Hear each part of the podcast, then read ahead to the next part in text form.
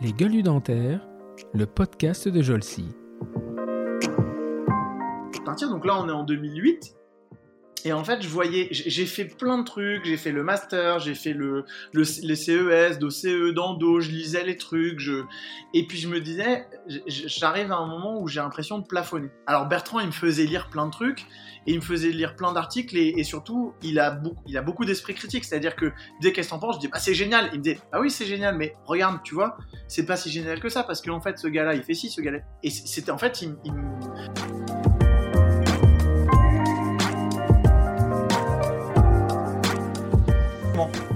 Exactement.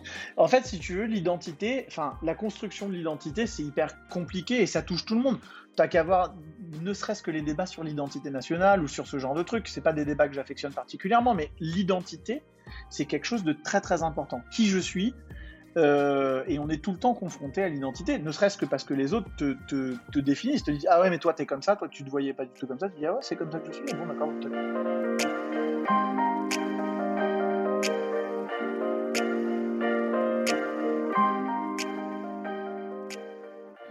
Bonjour et bienvenue pour ce nouvel épisode des Gueules du Dentaire, le podcast de la société Jolsi.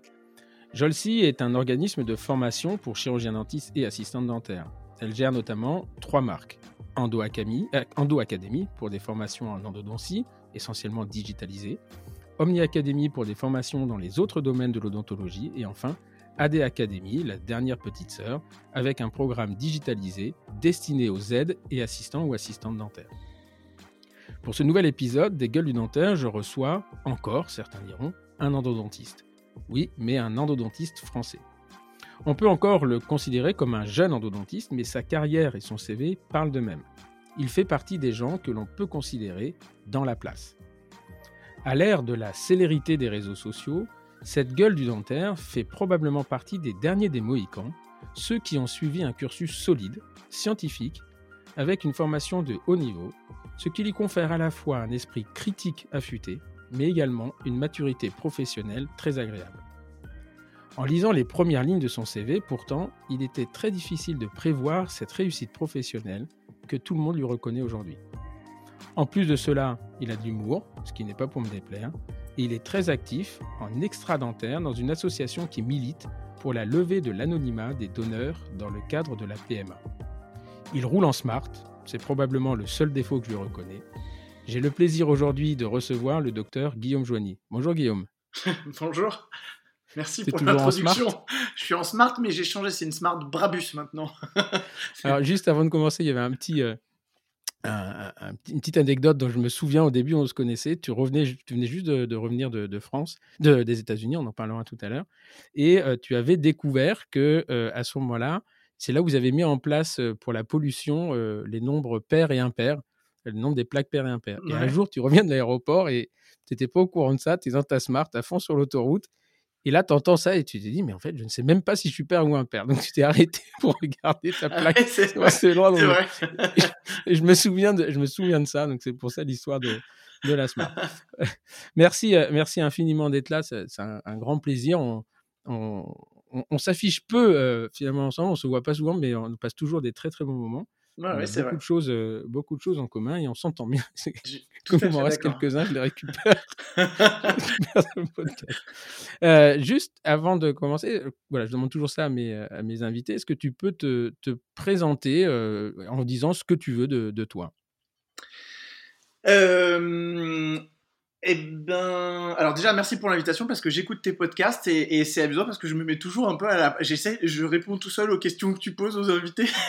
donc, je pensais pas du tout que tu m'inviterais un jour, donc je suis, je suis ravi, c'est amusant de, se prêter à l'exercice. Euh, donc je m'appelle Guillaume, j'ai 30, euh, attends, 37 ans. 37 ans. Euh, je suis endodontiste, ça c'est mon travail. Euh, je j'ai pas d'enfant, je suis pas marié.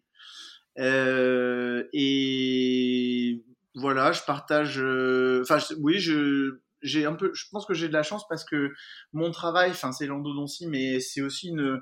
enfin une passion, ouais, ça, en tout cas ça me passionne. Je dirais pas, waouh, ma grande passion à la Omar Sharif, c'est l'endodontie, mais mais en tout cas ça, ça me passionne ce travail-là. Et puis le, métier de dentiste en, en, règle générale me passionne parce que dentiste, c'est, on fait beaucoup beaucoup de choses, pas que du dentaire.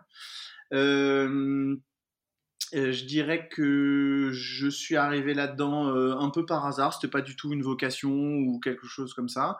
Mais comme j'aime, je, suis assez curieux, je fais plein, plein, plein, plein de trucs. et notamment, j'aime beaucoup le bricolage, ou trucs comme ça. Je pense que c'est pour ça que la dentisterie, ça m'a bien convenu.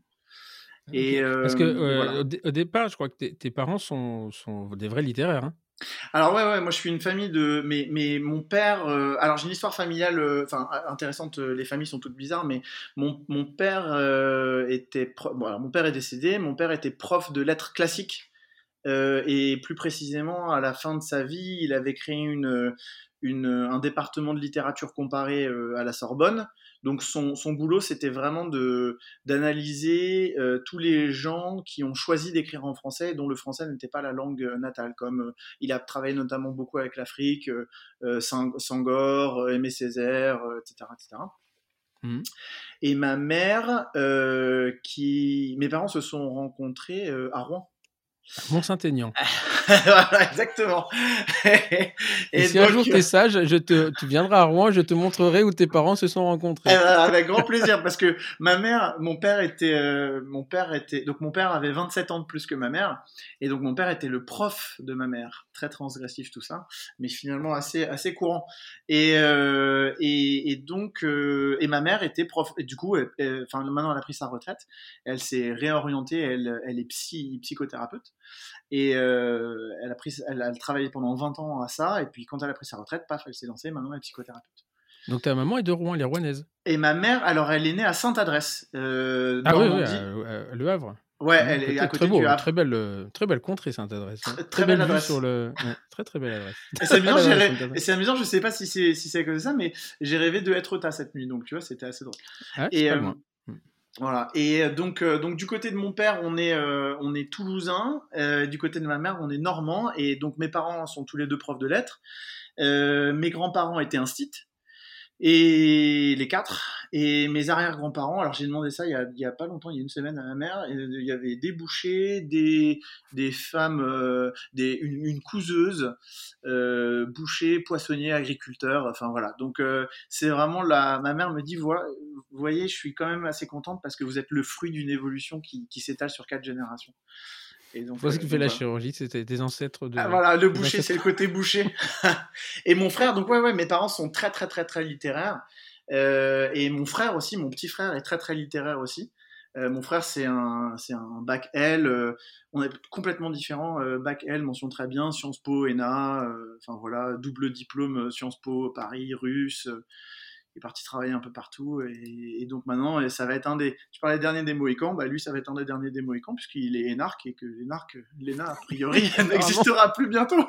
Donc voilà. Ce qui va lui donner de la valeur, j'espère que c'est comme les vieilles Porsche qui vont monter en côte, je sais pas. Peut-être, ouais. Peut-être. Ou pas. Ou pas. Ou pas. On verra. Et donc, euh, euh, tu grandis, toi, à Paris? Euh, Moi, j'ai grandi. Alors, ouais, moi, j'ai grandi à Paris. Je suis né à Paris. Euh, bah, l'histoire, euh, enfin, quand on remet ça en perspective, effectivement, je suis né dans une clinique du 16e, donc moi, mes parents, c'était pas du tout ça, c'était 13e, j'ai grandi porte de Gentilly, euh, juste à côté du périph'. Mais, euh, mais, euh, mais effectivement, je suis né euh, dans le 16e dans une clinique et, effectivement, puisque je suis né par PMA, bon, ça c'est quelque chose que j'ai découvert quand j'avais 20 ans, mais on en reparlera. Mmh et j'ai grandi voilà dans le 13e.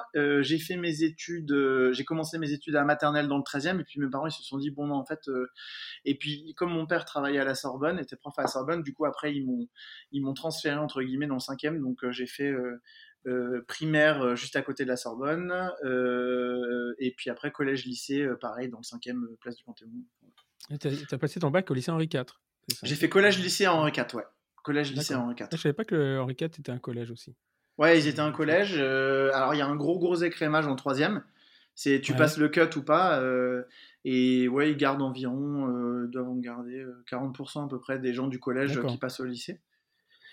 Et après, tu as le lycée euh, qui est. Enfin voilà, qui, qui, qui, pas, qui a pas été le. Moi, je suis pas très scolaire, hein, donc euh, je. Enfin, je, j'ai toujours passé le truc ric-rac, ouais, juste ce qu'il fallait pour, pour passer. C'était pas, ça, ça m'intéresse pas. Je, je, j'ai pas, je pense que je suis plus cerveau droit que cerveau gauche et, et l'école c'est plus cerveau gauche que cerveau droit. Donc voilà, moi je suis. Et donc, tu passes ton bac, donc tu as ton bac en 2001. Ouais. et là, comment, comment te vient l'idée de. Alors, bon, tu peux bricoler quand même, mais comment te vient l'idée de, de, de t'inscrire en fac de médecine? Parce que, en, général, les, les, les, comportements épigénétiques ou épifamiliaux, bon, t'en vois plus dans ce que le, le domaine sait faire. c'est pour ça qu'il y a beaucoup de, fils de dentistes qui sont dentistes. Mais comment toi, de, de la Sorbonne, prof de lettres partout, tu te retrouves en fac de médecine? Eh ben, hasard total. Euh, moi, déjà, j'avais dit à mes parents, je vous préviens, je veux pas tomber prof. Euh, ma mère, elle me le répète tout le temps, parce que moi, je m'en souviens pas. Mais tomber, elle, tomber prof. Tomber prof. Elle, me, le rappelle tout le temps parce qu'elle s'en souvient. Moi, je m'en souviens pas, mais je lui avais dit, je te préviens, je veux pas tomber prof. Ça a pas raté, j'étais le premier assistant de ma promo, bon, bref. Mais, euh, mais donc, je suis arrivé, en fait, dans ma. À Henri IV, si tu veux, la fac, c'est vraiment la disgrâce. Hein, D'aller en fac, c'est genre le gars a raté sa vie. Et mmh. donc, on était, je me rappelle, on était 38 dans ma classe de terminale. Il y a eu 12 euh, polytechniques, 12 normales et 12 euh, centrales, tu vois. Et deux qui sont allés à la fac, deux en fac, un qui est allé à, à Dauphine. Ça allait encore parce que Dauphine, c'était une fac, mais il y avait quand même un concours d'entrée, si tu veux.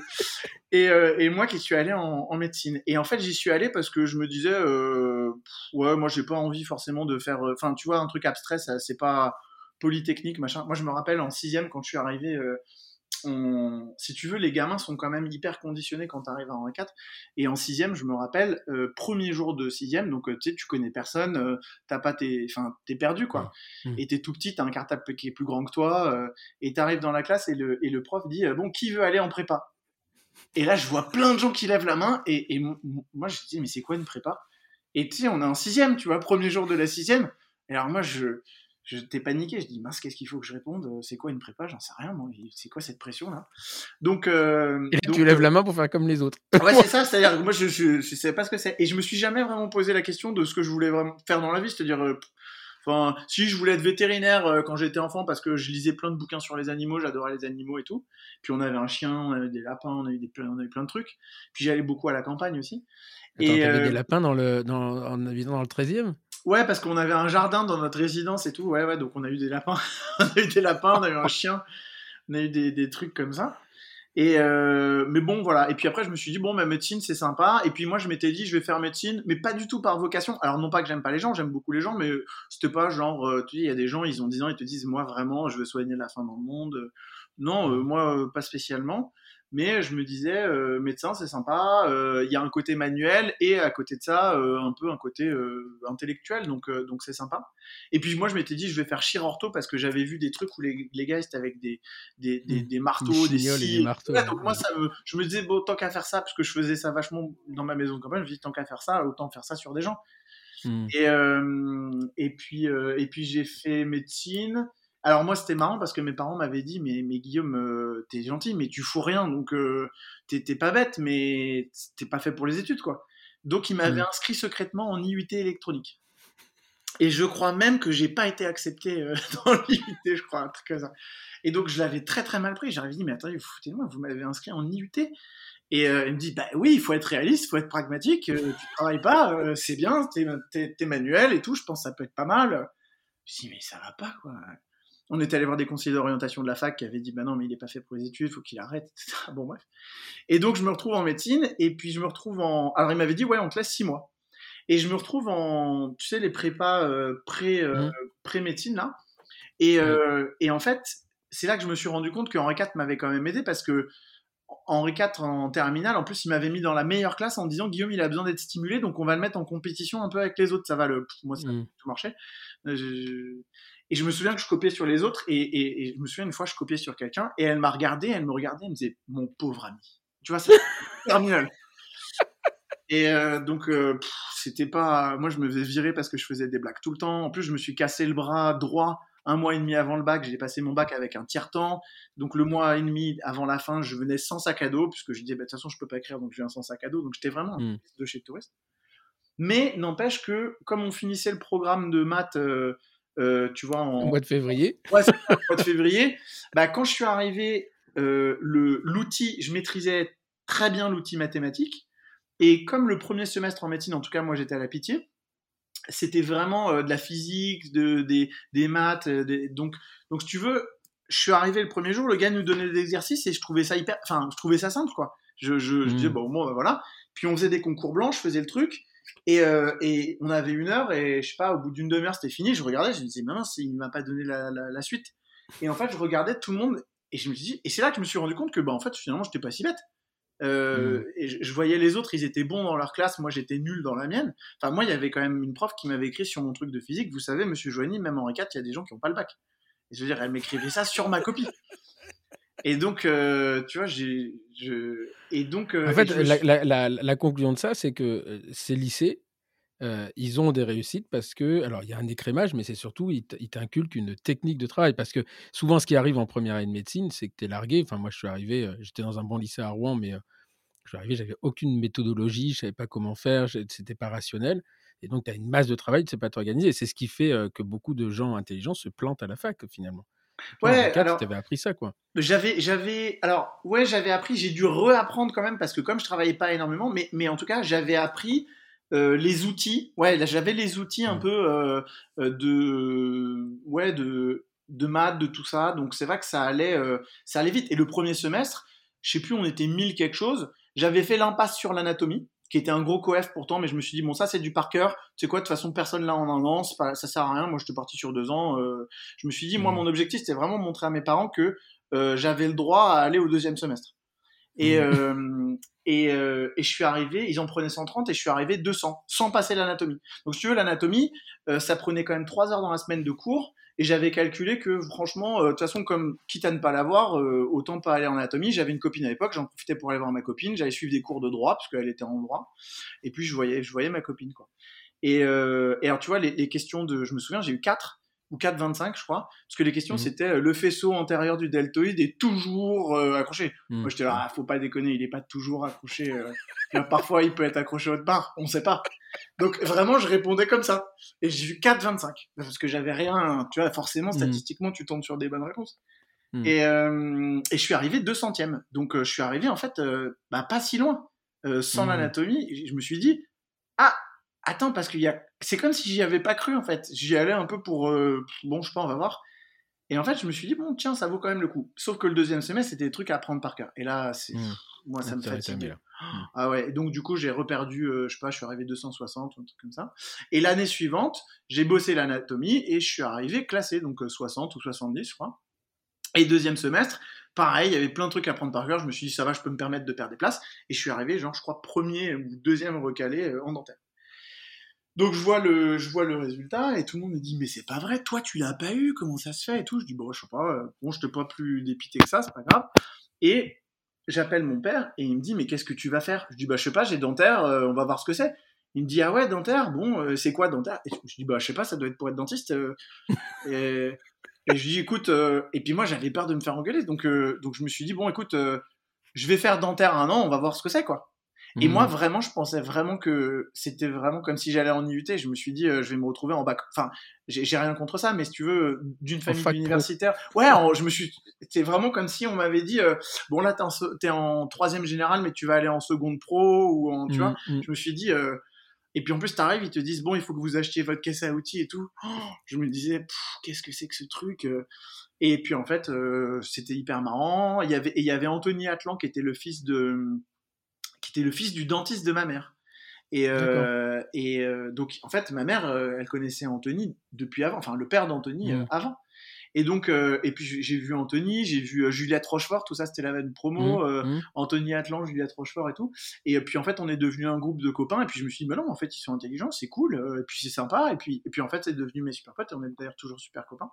Et c'est assez incroyable parce qu'en fait, ça montre très bien que cette profession n'est pas. Alors, je sais sais pas où ça en est maintenant, mais elle n'est pas valorisée finalement parce que quelqu'un qui passe un concours, qui est susceptible d'intégrer cette formation, il sait même pas ce qu'il va faire. Et, Et euh, moi, Ah c'est assez, c'est assez étonnant. Ouais, Ah ouais, ouais c'est pas du tout, ouais, c'est pas- valorisé. Et c'est pour ça que moi je le dis, euh, je trouve que mes dentiste c'est un métier extraordinaire. Il y a des, il y a des, je- j'en vois, je vois des étudiants à la fac là encore euh, la semaine dernière, je voyais une étudiante qui me disait, ouais, je pense que je vais arrêter, je sais pas et tout. Mais je dis, mais tu te rends pas compte, en fait, passe fini. Euh, le, le long tunnel que sont les études dentaires, c'est-à-dire euh, euh, fais ce que tu as à faire, fais tes quotas, fais tes trucs, mais tu te rends pas compte toutes les opportunités. Être dentiste, ça veut rien dire. Mm. Ça veut rien dire aujourd'hui être dentiste. Il y a, il y, a, il y a autant de dentistes que, enfin, tu vois, de professions que de dentistes. Tout le monde est différent. Tu peux, tu peux faire ton cabinet, tu peux faire de la santé publique, tu peux faire de l'enseignement, tu peux faire les deux, tu peux faire, enfin, tu peux faire ce que Mm. tu veux en étant dentiste. il y a encore, il y a encore cette image de dentiste cabinet libéral, seul, tout seul, sans assistante. Enfin, c'est c'est assez, c'est assez, assez étonnant. Après, euh, il y a aussi cette formation universitaire qui, est, qui paraît longue parce que, euh, euh, alors surtout en ce moment, je pense que là où ils peuvent pas aller en cours, euh, ils voient, euh, enfin, c'est compliqué quand même. hein. Là, ça fait deux ans, les pauvres, ils, ils prennent cher. Ouais. Mais euh, euh, finalement, c'est moi j'ai toujours eu cette, euh, ce discours-là quand j'avais des gens qui étaient démotivés. J'ai dit, mais passe le diplôme et après tu verras. C'est ça Exactement. fait un peu le vieux con, c'est pas son bac d'abord, mais ce diplôme, il ouvre. euh, C'est comme vétérinaire. C'est marrant, tout à l'heure, tu disais, euh, j'aurais aimé vétérinaire. Moi, c'est le seul regret de ma vie que. Alors après, ma vie, elle je suis très content, hein, je veux dire, je suis très content de ce que je fais, mais vraiment, si j'avais un regret, c'est justement c'est de ne pas avoir fait veto, parce qu'à l'époque, il fallait faire maths sup, maths p, et je m'en Ouais. sentais pas capable. Et après, il y a eu les prépas veto intégrés, etc. Mais il fallait faire maths bio, et là, je me dis, non, pff, oulala, c'est c'est compliqué, j'ai pas le niveau. Et je regrette parce que peut-être que je l'aurais eu. Et pareil, vétérinaire, ça veut rien dire. Les gens pensent vétérinaire, on soigne les chiens et les chats, mais Mm. vétérinaire, il y en a dans la restauration, il y en a dans la médicament, dans toute la, Partout. pharmacie. Les labos, partout. les, ouais, Dentiste C'est comme hein. pharmacien. Pharmacien, ça Dentiste, ne, pharmacien, ça ne- exactement. hein, Pharmacien, c'est tous les gens qui sont dans des gros postes chez Septodon, par exemple, sont des pharmaciens avec une double formation. Et donc tout à l'heure, on parlait justement euh, en- en- en- juste avant le, le- qu'on enregistre, je te disais, tu devrais écouter le, le podcast de, de Laurent Alexandre sur Génération Do It Yourself. Et lui, il explique très très bien que sa vision, c'est de dire, voilà, dans, dans 5 ou 10 ans, euh, les médecins euh, dentaires, il connaît pas, il n'en parle pas, mais il dit les médecins seront des ouvriers de la médecine et ceux qui vont vraiment percer, c'est les gens qui auront une double formation obligatoire, qu'elle soit ingénieur, qu'elle soit business, qu'elle soit Bah, t'es bien voilà. placé alors. non, mais après, voilà, c'est, euh, c'est toujours pareil, on dit, ah, bah, j'avais raison avant les autres. Non, c'est simplement qu'à un moment donné, on va trouver les justifications qui nous confortent dans, nos choix. Mais on retrouve ça aussi, on en parlera tout à l'heure, euh, les gens euh, qui, euh, comme toi, moi j'en parle en connaissance de cause, qui ont eu cette, euh, une formation à un moment donné, qui sont partis faire une formation autre part, dans un autre pays, dans un autre contexte, ont une vision euh, des choses, sont des gens qui, euh, je ne sais pas où est la poule ou est l'œuf. Est-ce qu'ils sont plus ouverts d'esprit parce qu'ils ont fait ça ou est-ce qu'ils ont fait ça parce qu'ils étaient ouverts d'esprit? Mais effectivement, moi, je me mets à la place de quelqu'un qui, euh, qui fait ses six années d'études, qui a son diplôme, qui monte son cabinet et 40 ans après est toujours au même endroit. Là, ça va être C'est- compliqué quand même. hein. Bah, c'est sclérosant. euh, Tu, tu... Alors après, peut-être qu'il y a des gens qui sont faits pour, mais moi, je vois que je, je- je suis intenable. Quoi. Euh, On... Enfin, on me l'a déjà dit hein, dans, des, dans les cabinets dans lesquels j'ai bossé. euh, euh, attention, il a bien dormi. Quoi. Le matin, euh, attention, aujourd'hui, ça se voit qu'il a bien dormi. euh, Préparez-vous, Mm. ça va être compliqué aujourd'hui. Parce que je suis comme ça. Attends, là, je viens, j'ai une idée. Attends, attends, calme-toi avec tes idées. Quoi? Qu'est-ce que tu veux faire? Qu'est-ce que tu Je dis, mais Mm. non, mais on peut changer ça. On. Puis là, on va pas faire comme ça. On va. Non, mais c'est c'est marrant parce qu'on discutait aussi d'autres choses. C'est que tu me disais, j'ai une secrétaire et trois assistantes. Et, et moi, j'ai une secrétaire et deux assistantes. Et, euh, et les gens me disent, mais t'es complètement fou en personnel. Mais en fait, tu te rends compte que sans ça, c'est pas possible. Mais bien sûr. Moi, je les gens, comprends tu pas. les rends fous. Je Non, mais c'est surtout Ah, que. Et en plus, il y a un moment qu'ils où, absorbent. bah, qu'ils absorbent. C'est-à-dire qu'ils sont au moins trois. Et moi, ma, ma, mon assistante administrative, euh, Eléa, là, qui, qui nous écoute, qui passe d'ailleurs chez Jolsi, à un moment, elle, elle- quand elle me voit effectivement arriver euh, pleine d'énergie, elle dit au film, bon, accrochez-vous, les, là, accrochez-vous, pareil, parce que bah, ça moi- va déménager. quoi. Moi, Sophia, mon assistante euh, en chef, euh, c'est pareil. C'est-à-dire que euh, elle dit Oula, quand il dit ça, je sais ce qu'il veut dire. euh, attendez, c'est bon. Oui, oui, ok, ok, docteur, ok. Et là, et là, elles vont se prendre un café. euh. Mais voilà, après, ce sont des, des- des personnalités, mais je pense pouvoir dire que ces gens-là adorent travailler avec nous parce que. Ah, mais moi, euh, moi, moi, je, je, je- jamais. Parle pour elle, mais effectivement, je pense que, je- enfin, et puis, et puis en plus, euh, je l'inclus. Et puis là, j'ai des- deux nouvelles assistantes euh, avec qui je m'entends bien, ça se passe bien aussi, mais je les inclus dans mes projets. C'est-à-dire que Mm. je dis qu'est-ce que vous en pensez? Là, je suis en train de réfléchir à un nouveau cabinet, donc euh, qu'est-ce que vous en pensez? Je sais pas, même sur l'architecture, je dis ouais, euh, c'est plutôt ça. Comment comment vous voyez les trucs Euh, Puis puis même, en fait, euh, déléguer parce que il y a des choses euh, que je sais pas faire. J'essaye de savoir faire à peu près euh, tout ce que, toutes les tâches des assistantes, mais en vrai, en fait, c'est pas possible. Donc, quand là, on est en train de réfléchir à la stérilisation, je leur dis, qu'est-ce que vous en pensez? Est-ce qu'il vous faut une grande salle, une petite salle? Quelle serait votre stérilisation idéale? Imaginez que vous avez tant de fauteuils. Comment on, fait un côté salle, un côté propre? Quelle va être la circulation? Enfin voilà, on réfléchit ensemble. C'est le principe de la, délégation. En fait, il y a, on en discutait avec Jérôme Lipovitch, là, qui, qui, est venu il y a pas longtemps, et il me disait, moi, j'arrive pas à déléguer. Et je lui dis, mais Jérôme, tu ne peux déléguer que ce que tu sais faire. Mais à un moment donné, quand tu sais le faire, tu peux pas tout faire. C'est que, mais il faut le savoir le faire. Et après, tu dis, euh, voilà, la, mise en, la mise en œuvre, c'est comme un chef d'orchestre. Le chef d'orchestre, s'il connaît pas la musique, s'il connaît pas les instruments, c'est pas un chef d'orchestre, c'est pas un mec qui, qui, ne fait que s'agiter avec sa baguette de, de, de, chef d'orchestre. C'est-à-dire que le mec, il connaît tout, il travaille énormément. Et après, il délègue. Il délègue aux instruments le, la, la, notion de faire le son. Et euh, ça me rappelle un, d'ailleurs une vidéo que tu m'as envoyée euh, il, y a, quelques mois. Et euh, c'est assez extraordinaire. C'est-à-dire qu'avec des mêmes musiciens, euh, le son n'est pas le même à la fin. C'est ah incroyable.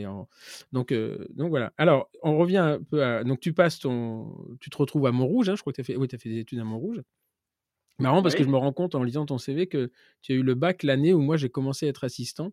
ah ouais, C'était 7 ans parce que j'ai j'ai diplômé de 94 et tu as eu ton bac en. Et en fait, tu es sorti de la fac. Moi, j'étais déjà quasiment plus. Enfin, tu as été diplômé en 2009, c'est l'année où je suis revenu de d'Angleterre. Donc, c'est assez marrant parce qu'il y a un vrai. Ouais, on se chevauche. Enfin, ouais. Et donc, tu fais tes études à Montrouge et là, tu les vis comment tes études? Bah, en fait, je, je réfléchis pas, c'est-à-dire que je les vis, c'était cool, c'était, alors, c'était cool, oui et non, parce que mon père euh, commençait à être malade euh, et mon père, il a, il a une maladie un peu nulle. Enfin, de toute façon, les maladies, il n'y a pas de maladie super, mais, mais euh, c'était, il a eu une fibrose pulmonaire. Donc, si tu veux, il avait toute sa tête, mais son, son, ses poumons se fibrosaient. Il a jamais fumé de sa vie, tout ce que tu veux. Mais et donc, du coup, il avait de plus en plus de mal à respirer. donc, pendant trois ans, ça a été une lente comment dire, euh, pas décrépitude ou agonie, mais en tout déclin, voilà, un lent déclin. Mmh. Euh, et c'était dur parce que tu vois, à la fin, il était en fauteuil roulant avec de l'oxygène, il continuait à écrire, et continuait à travailler. Mais, euh, mais donc, je me suis quand même pas mal occupé de lui. mes parents, ils avaient deux apparts. Il y avait un appart au rez-de-chaussée et ils avaient acheté un studio de 50 mètres carrés au-dessus qu'ils avaient transformé en bibliothèque. Donc, c'est-à-dire que la douche, il y avait des, c'était un, un truc à thèse. Euh, la, cuisine, il y avait plus de robinet, il y avait des bouquins partout. Il y avait, euh, c'est que des bouquins, une bibliothèque géante.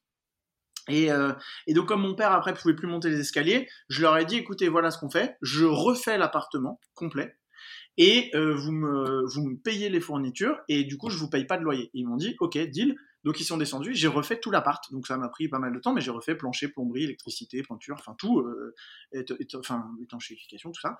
Et puis donc du coup j'habitais dans cet appartement à partir de la D2, donc la quatrième année, euh, non D1, donc troisième année. Et du coup mes potes venaient et on révisait, on faisait des sessions de révision et tout. Donc euh, j'ai eu septembre de temps en temps, mais tu vois, enfin pas énormément, parce que mais, mais pareil, j'étais hyper efficace si tu veux. J'allais pas en cours, j'allais que pour mes Ronéo. Tu sais, les C'est tu vas et tu mmh, prends mmh. le cours pour les autres. Euh, et puis euh, une semaine avant le truc, j'allais même pas chercher mes Ronéo, donc j'allais photocopier tous les cours qu'il fallait. Et vraiment, j'étais euh, droit au but, quoi. Je faisais, mais ça, ça tombera jamais, ça, ça tombera jamais. C'est impossible que ça tombe là-dessus. Alors, parfois, je tombais pas juste. Donc, mais, mais globalement, c'est assez tombé assez juste. Donc, j'étais très, très, très rapide, très efficace dans les, dans les, dans les révisions, ce qui me permettait de travailler pas énormément.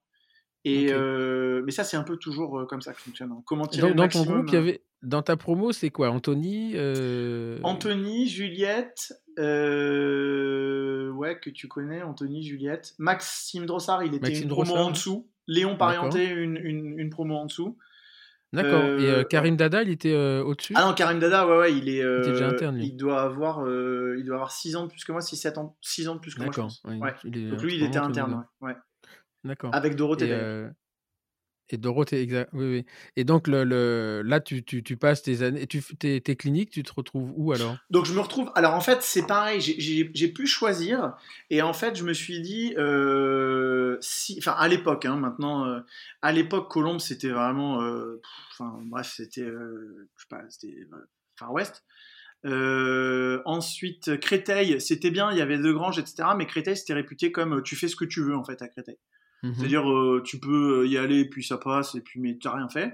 Bretonneau, c'était un peu pareil, c'était le début de Bretonneau, parce que moi, quand j'ai commencé le D2, c'était la Tour de Verne. La, la première année de dentaire, c'était la Tour de Verne, c'était Deliberos. C'était la dernière année.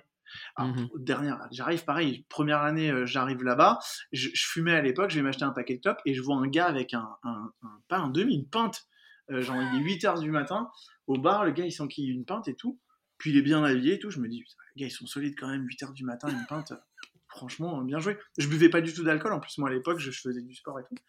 Et enfin, je me suis dit, j'allais acheter des clopes. Et, euh, et j'arrive, et on me dit, aujourd'hui, on va vous confier à ce gars-là et tout, et vous allez le suivre. Paf, le gars à la pinte c'était le prof de c'était le prof de dentaire et je me dis oh là là là là mais qu'est-ce que c'est que ce métier?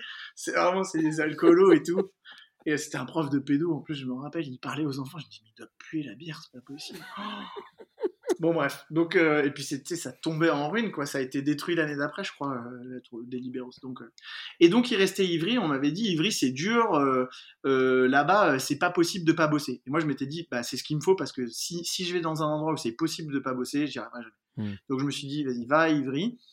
Et, et donc, voilà, c'était bien parce que je m'entendais bien avec les profs.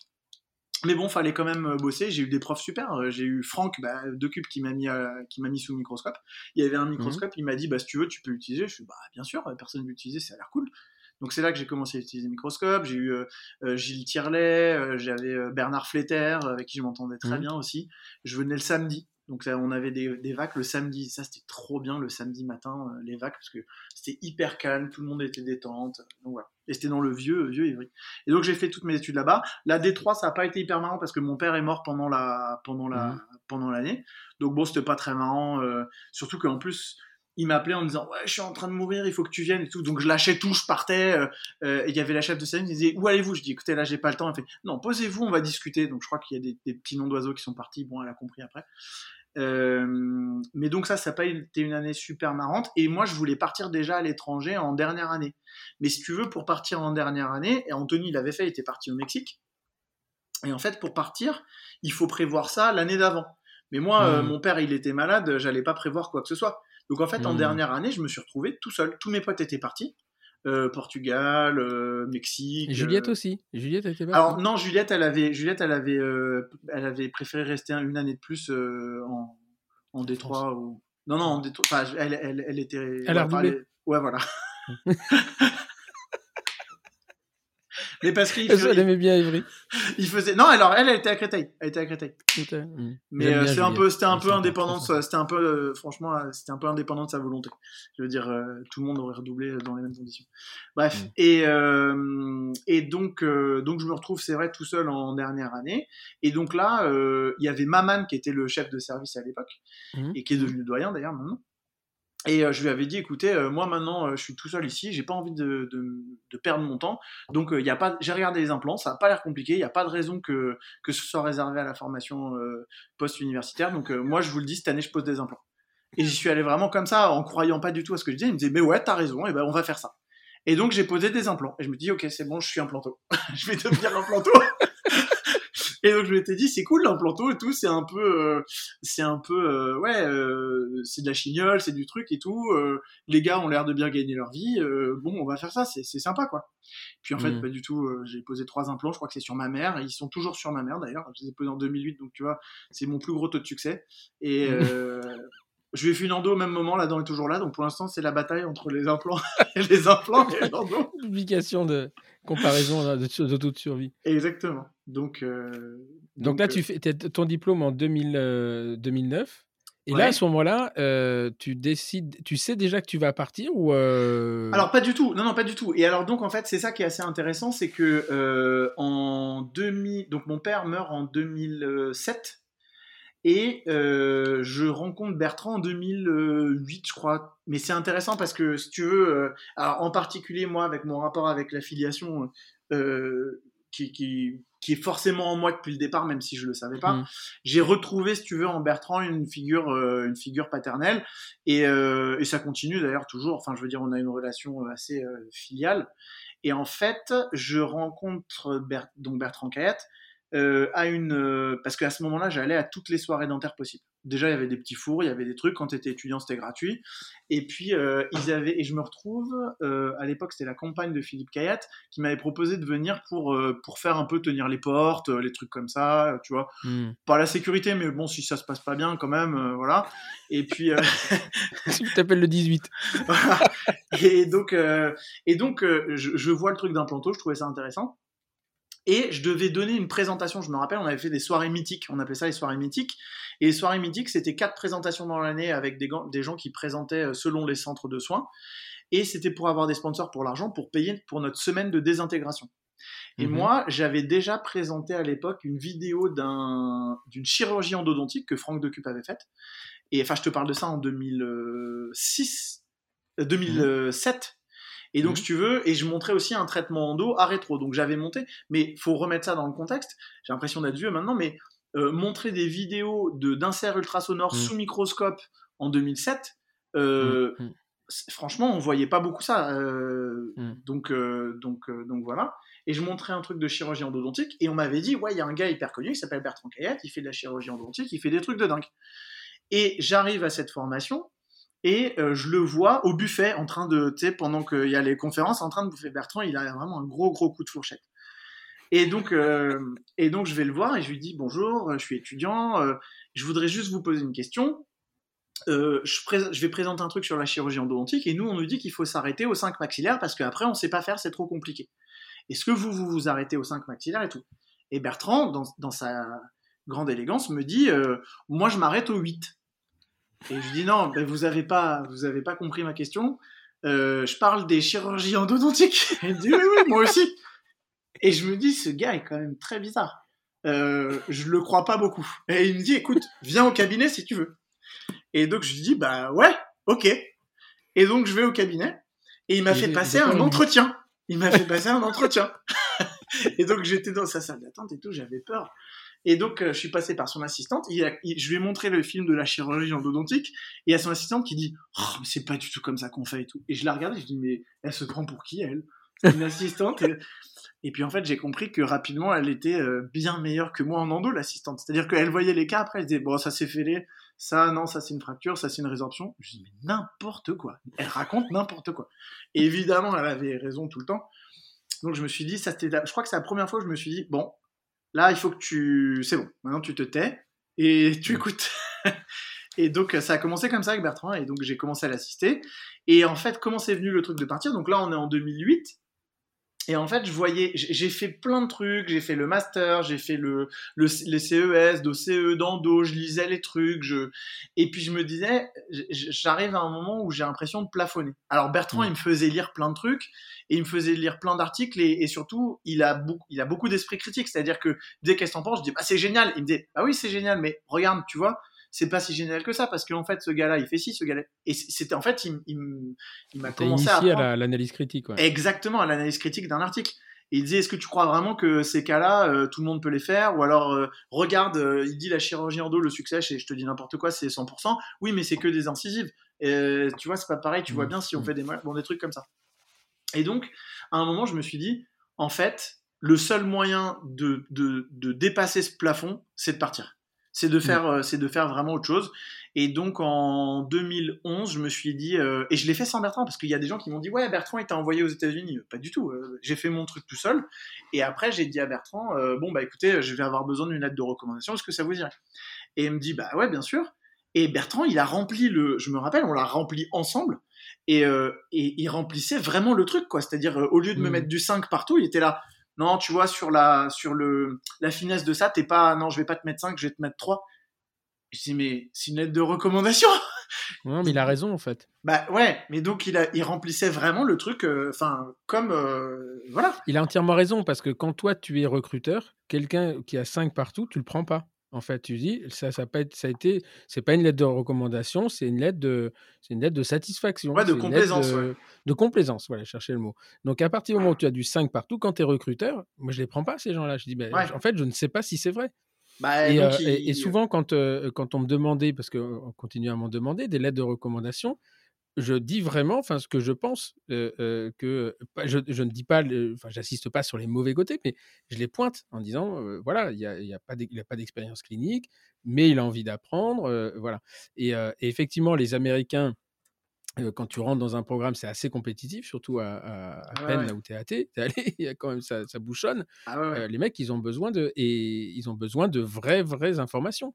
Il a raison en fait, mais il y est passé, c'est pour ça qu'il le bah, sait. ouais, sûrement. Et alors donc on a fait ça et c'était amusant parce que ah, alors le donc donc moi j'avais dit je veux faire ça et, et donc et tu savais que c'était déjà à peine. Tu voulais aller ouais, à peine. Ouais, parce qu'en fait j'avais regardé, c'était la seule fac où ils faisaient vraiment de la chirurgie. Il y avait Kim et surtout, mmh. c'était l'année où Trop devenait euh, programme directeur. Et, euh, et, donc, moi. Il était parti de Chapel Hill. Exactement. Il était parti de Chapel Hill et il était arrivé à Philadelphie et il était devenu programme directeur. Donc, je m'étais dit. Euh, bon, Kim, c'est bien. En fait, j'avais déjà la sensation, si tu veux, qu'avec Bertrand en chirurgie, ça allait être compliqué d'aller voir mieux autre part. Je verrais peut-être mmh différent, je verrais, mais, mais Bertrand, enfin, je sais pas si tu l'as déjà vu faire de la chirurgie, il est vraiment. Oui, bien sûr. C'est. Non, non, c'est un, artiste. C'est c'est vraiment toujours maintenant hein, je fais beaucoup de chirurgie et tout et, et mais il est vraiment très très fort et donc, euh, donc la chirurgie, j'avais envie d'être dans un programme où la chirurgie n'était pas euh, niée, parce que c'est quand même le cas, alors de moins mmh. en moins parce qu'il y a de plus en plus de littérature et parce qu'ils ne peuvent pas faire autrement. Mais à l'époque, euh, c'était pas encore aussi tendance qu'aujourd'hui. Bah, c'est, surtout qu'il n'y avait pas beaucoup de directeurs qui étaient capables de l'enseigner. Et c'est ça. Parce que il y avait donc avec Kim Rosenberg, bon mais Rosenberg, je crois qu'il n'y était plus qui m'avait mmh. repris. Alors, juste pour. parce que les gens qui nous écoutent, nous, on parle de peine. Oui, pardon. Ouais. c'est pas des pâtes, hein. C'est pas les peinés. c'est pas les peinés, ouais. non, c'est. Voilà, donc à, l'université de Pennsylvanie, il y a deux, il y a deux, deux universités là-bas. Ouais, il y en a trois même. Il y a Temple, Einstein et. et Temple, Einstein et Penn. Ouais. Et Penn. Voilà. Donc toi, tu étais à Penn. Ouais. Moi j'étais à peine et en fait c'était c'était ouais en fait c'était le meilleur enfin en tout cas moi c'est ce qu'on m'avait dit on m'avait dit c'est le meilleur programme des États-Unis euh, et bah, par extension, c'était un peu. Enfin, comme il y a des programmes quasiment que aux États-Unis, c'est pas vrai, hein, ce que mm. je dis bien sûr qu'il y a des programmes ailleurs, mais c'était un des meilleurs programmes du en monde. En 2009, il n'y en avait pas beaucoup en Europe. Hein, ouais, il y avait pas. Il y avait, y avait Eastman, je crois.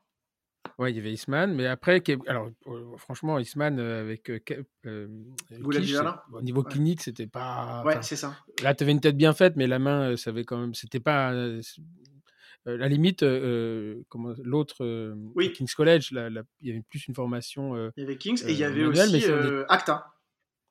Et il y avait Acta, mais Acta était à, temps partiel à l'époque. C'était encore 2009, c'était encore. Alors non, moi je suis parti. Enfin, moi j'ai commencé en 2012. Mais le processus a commencé en 2011. Oui, il a commencé bien avant. Ouais. Et, oui, parce que Acta, bon, Acta c'est quand même le plus historique. C'était, à mon avis, à cette époque-là, le meilleur c'était Acta. Ouais, ça l'est resté d'ailleurs, je sais pas, je crois qu'ils ont eu, je suis pas sûr qu'il existe toujours, enfin ça, a été rechangé là récemment. Mais et nous, quand, moi quand j'ai monté le DU de, de, de 3 ans, donc ça a commencé en 2011, donc 2012 pour la vraie formation, la vraie formation. Ouais, c'était à peu près au même moment en fait. On, on, ouais, c'était, on était, mais vraiment, on, on, lançait le truc et sur, les recommandations de l'ESE, etc., etc. Et on était les seuls euh, en francophone d'ailleurs euh, à, à, proposer ça. Mais c'est un truc, un truc de titan, quoi. Hein, euh mais en fait, moi, je voulais aussi avoir une expérience. J'avais pas eu mon expérience. J'avais eu mon rendez-vous raté avec une année à l'étranger, et j'avais mmh. vraiment envie de de me mettre en danger. Si ah veux, de... je comprends. Enfin, c'est ça, c'est. j'avais envie de quitter. Et tu, tu verras, moi, c'est avec un, peu plus de recul maintenant, c'est, mais ça reste l'expérience professionnelle de ma vie.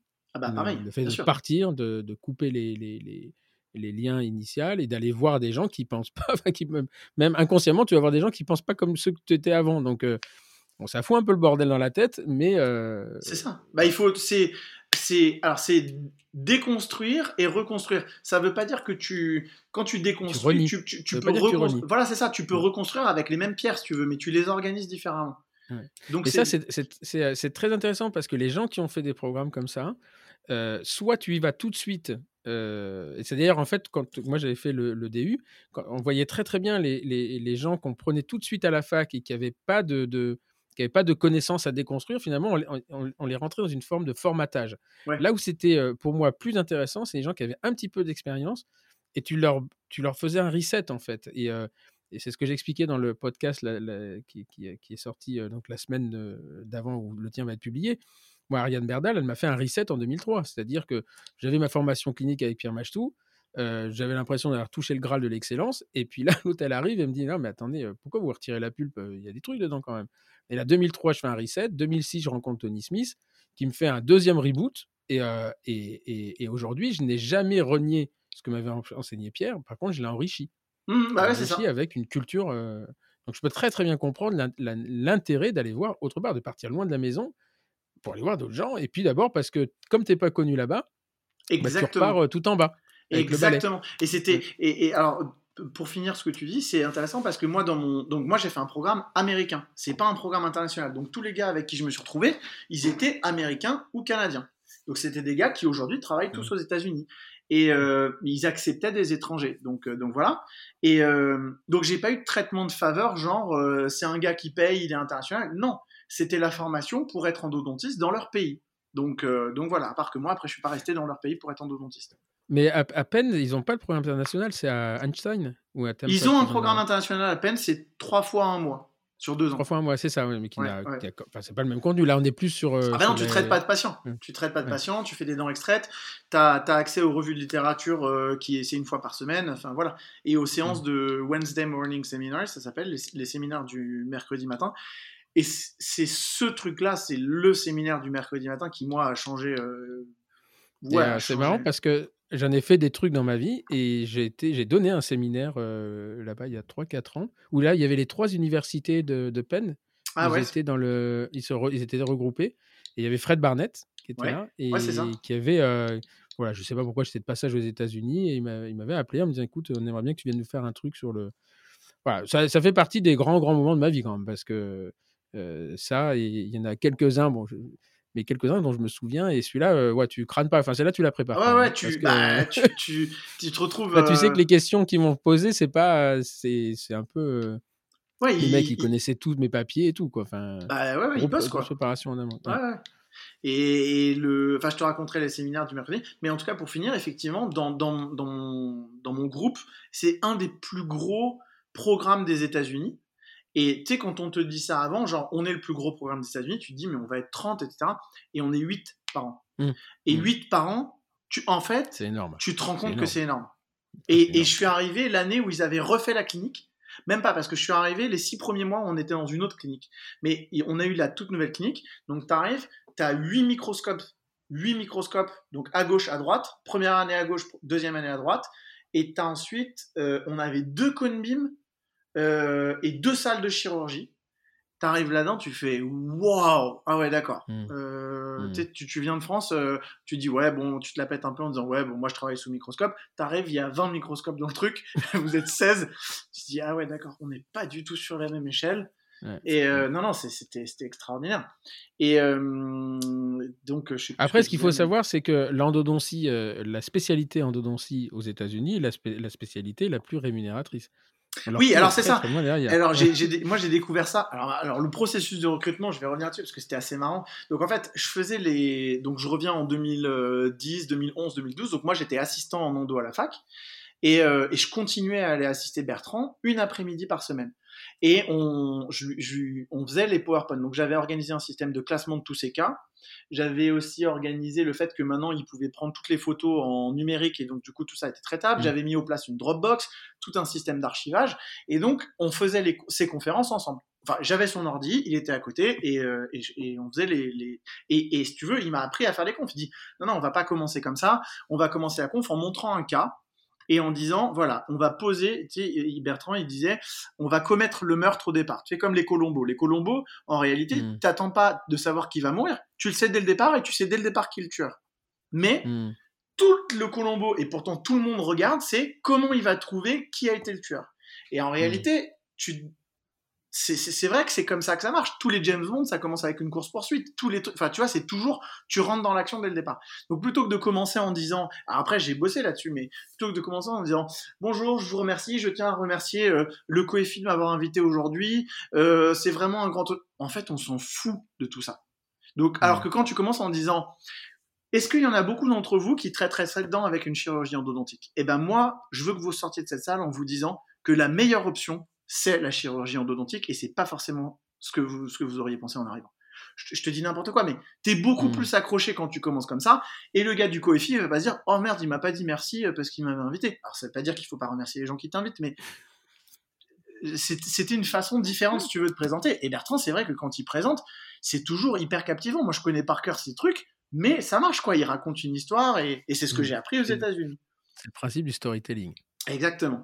Et c'est ce que j'ai appris après aux États-Unis. Parce qu'après aux États-Unis, on l'a appris à la dure. Donc je vais te raconter. Mais et donc je faisais ces trucs-là. Et donc on se retrouve à l'EASE à Rome en 2011. Et Ouais, euh, 2011. 2011. Et, euh, et donc moi j'étais en Enfin, tu vois, j'étais, j'étais dans une auberge de jeunesse, je me rappelle. Auberge de jeunesse, tu vois, j'ai trouvé un truc à 30 euros. euh, Bertrand était dans son super hôtel et tout. Donc, on et il donnait une conférence sur la chirurgie. Et j'avais envoyé mon dossier d'application. Moi, je croyais que j'étais dans les temps. Je l'avais envoyé genre à une semaine avant la fin de la deadline. Ce que je savais pas, c'est que tous les autres, ils les avaient envoyés six mois avant. Et que quand, Mhm. quand tu appliques pour des programmes, en fait, tu appliques à 10, 15 programmes. Moi, j'avais appliqué qu'à un seul programme puisque je voulais Mhm. aller que à peine. Et, euh, et donc, eux, ils reçoivent euh, 150 dossiers d'application, ils en prennent 8. Mais je savais pas ça non Mhm. plus. Et donc, euh, et j'avais aucune nouvelle de tout le processus. Et là, on se retrouve en septembre, et moi, j'avais euh, même pas en le SE, c'est quoi Septembre. Ouais, septembre. Septembre, c'est sûr. ouais. C'est moi, la- l'année où j'ai reçu le, le prix de l'Angenet Award. Donc, Ah bah te voilà. dire, euh, Ouais, donc, euh, tu t'en souviens. et donc, moi, j'avais tout envoyé depuis six mois, j'avais aucune nouvelle. Je me suis dit, bon, bah, c'est foutu. Et j'arrive euh, à, à l'ESE. Bertrand donne sa conférence dans la grande salle sur la chirurgie. Et, euh, et si tu veux, moi, comme je faisais toutes les diapos et toute la littérature sur les confs de Bertrand, je connaissais tous les noms, Setzer, euh, etc., etc. hmm. Bertrand m'appelle, il me dit, viens tout de suite. Donc, moi, j'arrive, j'étais en t-shirt et en. tu vois, un truc euh, comme ça. Et il me dit, euh, et donc il était avec quatre ou cinq personnes, comme d'hab, tu sais, à la fin des conférences, les gens te posent des questions. Il me dit, tu connais Setzer? Je dis, bah bien sûr, je connais Setzer. Parce que moi, je croyais qu'il me disait, tu connais Setzer de nom. Et moi, j'avais lu tous les papiers de Setzer, donc je dis, bah bien sûr, je connais Setzer. Il fait, bah je te présente Franck Setzer. Ah non, mais je voulais pas dire que je le connaissais. euh, euh, bonjour. Tu sais, donc du coup, je lui dis, ah, Ah, il, est, c'est il est- il horrible. était- il est à peine, lui. Ouais, il était à peine. Et, et Mm. donc, Kim savait que Setzer allait à, à Rome. Et, et Setzer m'a dit euh, bonjour, tu sais, très, très allemand, très droit. euh, Hmm, bonjour, c'est toi Guillaume Oui. il me dit t'es dispo? Je dis bah ouais. Il me dit bah Kim m'a demandé de faire ton interview. Et je dis mais quand? Elle me dit là maintenant. Ah mais moi je suis pas du tout prêt. Et il me dit t'inquiète pas, ça va bien se passer. et je dis d'accord. On va où? Donc là, je me mets à trembler. Je, je parlais pas anglais, je parlais pas bien anglais, quoi. Et il me, il m'amène dans l'arrière de son, du stand Zeiss. Donc le gars connaissait tout le monde. C'est-à-dire que tous les stands disaient salut Franck, hi Frank, euh, en allemand en tout. Il arrive chez Zeiss comme si c'était chez lui et il me fait mon interview. Et l'interview était lunaire pour moi parce que il m'a posé des questions genre euh, t'as appliqué à quoi comme autre école? Et moi si tu veux je comprenais pas la question. Je dis bah j'ai appliqué à Penn. Il me dit mais d'autres écoles? Je dis bah non euh, Penn. Il me dit mais si tu l'as pas. Je fais bah euh, je l'ai pas, c'est pas grave, je l'ai pas. Et il me dit mais tu fais quoi? Tu, tu réappliques l'année prochaine? Je fais ah bah non l'année prochaine j'aurai 30 ans, euh, tant pis quoi. Si je l'ai pas je l'ai pas et puis c'est réglé. Et en fait, Mm. je me suis rendu compte a posteriori que j'avais fait du gros chantage. Enfin, j'avais dû faire du gros chantage. Alors que moi, j'étais vraiment très honnête. Je disais, bah non, je vais pas réappliquer comme ça indéfiniment. Si vous me prenez pas, je vous prenez pas, quoi. Et il me dit, euh, est-ce que tu as l'argent nécessaire pour euh, payer les frais d'inscription? Je dis, mais il est gonflé quand même, lui, de ce genre de questions. Et alors, moi, j'avais pas du tout d'argent. Et, euh, et donc, mon père était mort. Et, euh, et on était en train de vendre l'appartement familial. J'avais un quart de l'appartement familial. Donc à l'époque, ça représentait euh, 200 000 euros. Et, euh, et donc j'allais les toucher, mais l'appartement n'était pas vendu. En plus, c'était la crise. C'était, la- tu vois, Mhm. sorti de la crise, donc euh, les, on vendait vraiment au pire moment. Et, euh, et je lui dis, oui, oui, bah, bien sûr, j'ai l'argent. Il me dit, tu sais, c'est 92 000 dollars l'année euh, pour les frais d'inscription. Après, tu as le logement et tout. Je dis, ouais, ouais, non, non, pas de souci. Alors que j'avais rien, j'avais zéro sur mon Mhm. compte. Enfin, j'avais mis, euh, j'avais mis, je crois, 40 000 euros de côté en 4 ans, euh, en me disant, euh, euh, ça va le faire. Euh, déjà, je trouvais ça cher, euh, tous les trucs, les processus d'application, tu vois, genre c'était 500 dollars, je disais, ils exagèrent et tout. Puis après, je me dis, 92 000 dollars. Et alors, euh, j'y suis allé vraiment complètement inconscient. Et donc, j'ai dû refaire un prêt à la banque après. Donc, j'ai eu, je suis parti aux États-Unis. J'ai demandé 150 000 euros à la banque. Ils m'ont dit non, c'est trop. Je dis 100 000. Ils me disent bon, 100 000, ok, mais c'est vraiment dernier carat. donc, je pars avec 100 000. J'ai payé les six premiers mois. Et, euh, et l'appartement a été vendu pendant ma première année de, de trucs. Mais j'étais en. Enfin, Mm. en. Ouais, je me suis dit à un moment, si l'appartement se vend pas, euh, bah, je vais pas pouvoir payer mon programme, quoi. Donc, Mm. euh, et, et j'avais fait mon interview comme ça avec. euh, Et donc, Franck Césaire me dit Ok, c'est bien, je reviens, je repars. Et là, pas de nouvelles jusqu'en décembre. Et là, décembre, Kim passe un coup de fil à, Bertrand. Et il lui dit voilà, euh, j'ai vu le profil de ton gars, il a l'air intéressant. Avec Franck, ça s'est bien passé. J'ai juste besoin que tu me dises est-ce que tu lui as fait une vraie lettre de recommandation? Est-ce que mmh, vraiment tu connais le gars? Euh, Ou est-ce que c'est juste, tu vois, tu l'as fait parce que le gars est venu te demander un service? Et Bertrand, il lui a dit bah non, non, le gars, ça fait 4 ans qu'il vient tous les après-midi avec moi, il a lu tous les papiers et tout. Et Kim m'a fait bon, ok, c'est bon. Et la semaine suivante, Kim m'appelle et me dit je veux que tu viennes pour une interview à peine. Et moi, j'étais assistant à la fac. Et je dis, bah ouais, quand vous voulez. Il me dit, bah, euh, mercredi. Tu vois, j'en étais vendredi. Je dis, mais il faut que j'annule mes TP, il faut que j'annule mes trucs et tout. Je dis, ok, pas de problème. Et là, je me rends compte que j'ai perdu mon passeport. Et donc, je me dis, oh, c'est pas possible, je pas avoir perdu mon passeport. Et à l'époque, j'étais en coloc avec Anthony et Maxime. On a passé une nuit à retourner tout notre appart pour trouver un passeport que j'avais perdu. Je vais voir Bertrand, et je n'osais pas lui dire que j'avais perdu mon passeport. Et je dis à Bertrand, écoutez, euh, j'ai regardé mon passeport, il a été euh, fait à un moment où en fait il n'est pas biométrique et ça passe pas. C'est vraiment et c'est vrai que ça existait ce genre de truc, tu vois. Mmh. donc il faut que je refasse mon passeport. Il me dit ah ça c'est embêtant, euh, c'est quand même mercredi et tout. Laisse-moi voir ce que je peux faire. Et tu sais, je m'empêtre dans mon mensonge. Et il me rappelle en me disant, je connais un gars au consulat avec ce genre de passeport, je lui ai tout demandé, il peut te modifier ton passeport pour que. Et là, je me dis, c'est pas possible. Et là, je me suis dit, il faut vraiment jamais mentir dans la vie, quoi. Et donc, euh, je, mm. donc je dis à Bertrand, écoutez, Bertrand, euh, bah non, je vous ai menti, j'ai perdu mon passeport, j'ai pas osé vous le dire. Et là, gros blanc. Et il me dit, je me rappelle, il me dit, tu sais, parfois dans la vie, les choses, elles sont censées arriver, des fois, c'est pas censé arriver. Peut-être que toi, t'es pas censé partir aux États-Unis. J'ai dit, c'est horrible. Et donc, euh, donc je dis non, non, mais je vais aller refaire mon passeport. Et il se trouve, mes chances monstrueuses, que c'était Thanksgiving à ce moment-là. Et je leur ai dit, ouais, en fait, mercredi pour les vols, ça va être compliqué. Ils m'ont dit, bah après, ça va être Thanksgiving, donc dans 10 jours, c'est mieux. Je dis, ouais, ok, comme vous voulez, pas de problème. Donc je vais au, au consulat à la préfecture, je leur demande de refaire mon passeport. Et il me dit, ok, ça prendra 3 semaines. Ah, je dis, ah, 3 semaines, c'est pas possible. Il me dit, écoutez, monsieur, comme ça. Je vais voir Bertrand. Je lui dis, bon, euh, c'est 3 semaines. Il me dit, non, tu retournes en préfecture, tu négocies. Je dis, mais Bertrand, on peut pas négocier. Il dit, tu te débrouilles. Je suis retourné à la préfecture et j'ai négocié. Alors, j'ai eu un peu de chance, c'était une nana, et puis bon, j'ai un peu, voilà. Et, euh, et la nana m'a dit, bon, je comprends, euh, allez, je vous mets le truc. Et j'ai eu mon passeport en genre 5 jours. Complètement hallucinant. Et donc, j'ai pris mon billet. Je suis arrivé à l'aéroport. J'avais même pas pris de nuit à l'hôtel, si tu veux. Je suis parti mmh. et je me suis dit, je trouverai sur place. Et j'arrive et ils me disent, vous allez où là-bas? Je dis, bah à peine. Et tu tu devais remplir un truc, l'adresse. Je dis, mais je sais pas où c'est mmh, mmh. l'adresse. Donc je regarde l'hôtel le plus proche, c'était Hilton. J'ai mis Hilton, machin. et après, je me suis dit, oh, mais si jamais je mets Hilton et qu'il vérifie. Du coup, j'ai appelé le Hilton pour réserver une chambre. Du coup, je me suis tapé une chambre hyper chère au Hilton. Et j'ai pas dormi de la nuit parce que j'étais en décalage et j'ai fait l'aller-retour. Et je suis arrivé faire mon interview. Kim, il m'a parlé pendant une heure que de lui. J'ai dit bah ouais, bah ouais, bah ouais, bah ouais.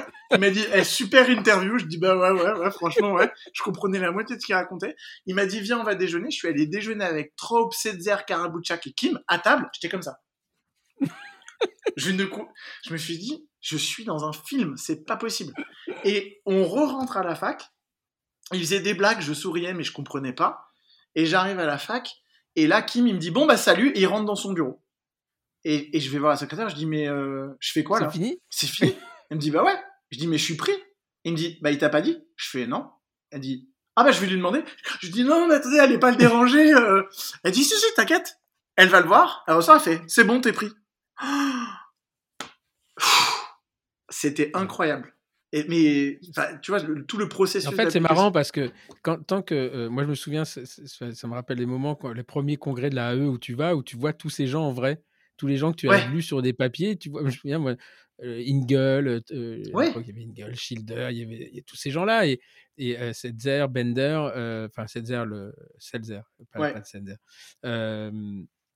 Et en fait, tu les vois en vrai, tu te dis, mais c'est bizarre. En fait, je, te connais, toi, mais sur un PDF. c'est exactement ça. C'est marrant. Ah, mais moi, j'avais l'impression d'être à table, si tu veux, j'avais l'impression que c'était PubMed, tu vois. J'étais PubMed à table. Et les gars, ils étaient là, ah ouais, je vais prendre une bière, je vais prendre.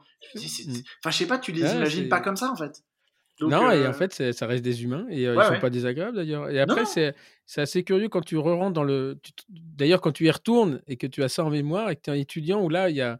eux, ils replacent une barrière. Enfin, je sais pas comment ça se passe aux États-Unis, mais moi, je me souviens quand je suis arrivé en Angleterre, bah, tout de suite, il y a la barrière alors que bah, tu, ne tu sais plus trop où te placer. C'est quand même, quand même délicat comme, comme, comme Ouais, il y a une place à. Une place à gagner quand même. Hein. Mmh, mmh. Et donc là, tu restes trois ans finalement au lieu de deux ans. Tu restes trois ans. Ouais, je reste deux ans. Et au bout de deux ans, euh, Trop me dit, avec qui je m'entendais bien, il me dit il faut que tu restes faire un master. Et je dis mais t'es gentil mon coco, mais moi j'ai pas d'argent en fait, j'ai plus rien. Je, suis. Et il me dit t'inquiète, je vais te trouver une bourse. Et effectivement, il a trouvé un, truc. Et donc je suis resté euh, un financement et je suis resté un an. Et je suis tombé sur un. Donc j'ai fait un master de microbiologie, mais ça aussi c'était incroyable parce que je tombe sur un. Donc je fais un master de microbiologie. Et euh, c'était sur le, euh, enfin, on voulait bosser sur le XP euh, Finisher. À la base, c'était le Finisher. Et donc, mon but, c'était de créer des biofilms. Mais, mais si tu veux, j'étais tellement tout seul que j'ai dû tout faire tout seul. Et je suis tombé sur un fou et qui m'a fait rester six mois de plus alors que j'avais des copains. Une semaine avant leur master ils ont dit bon alors je vais faire quoi pour mon master? Ils ont fait un truc ils l'ont eu. Moi j'ai bossé un an et demi sur des dents créer des biofilms euh, trouver des idées faire des, des impressions 3D de, de, de dents des micro CT j'allais dans le département de enfin je suis allé dans tous les départements de peine euh, faire des, des, des vétos des, des, souris des trucs. Je me suis mais cassé les pieds pas comme pas possible. Et, euh, et euh, je suis resté six mois de plus. Et à la fin il m'a dit non il faudrait que tu reviennes. Donc euh, repars en France mais reviens encore trois mois de plus pour. Je dis, mais en fait, c'est pas possible. Donc, je suis parti, j'ai pas validé mon master. Je suis resté un an et demi. Non. Dommage, ça. Bah ouais.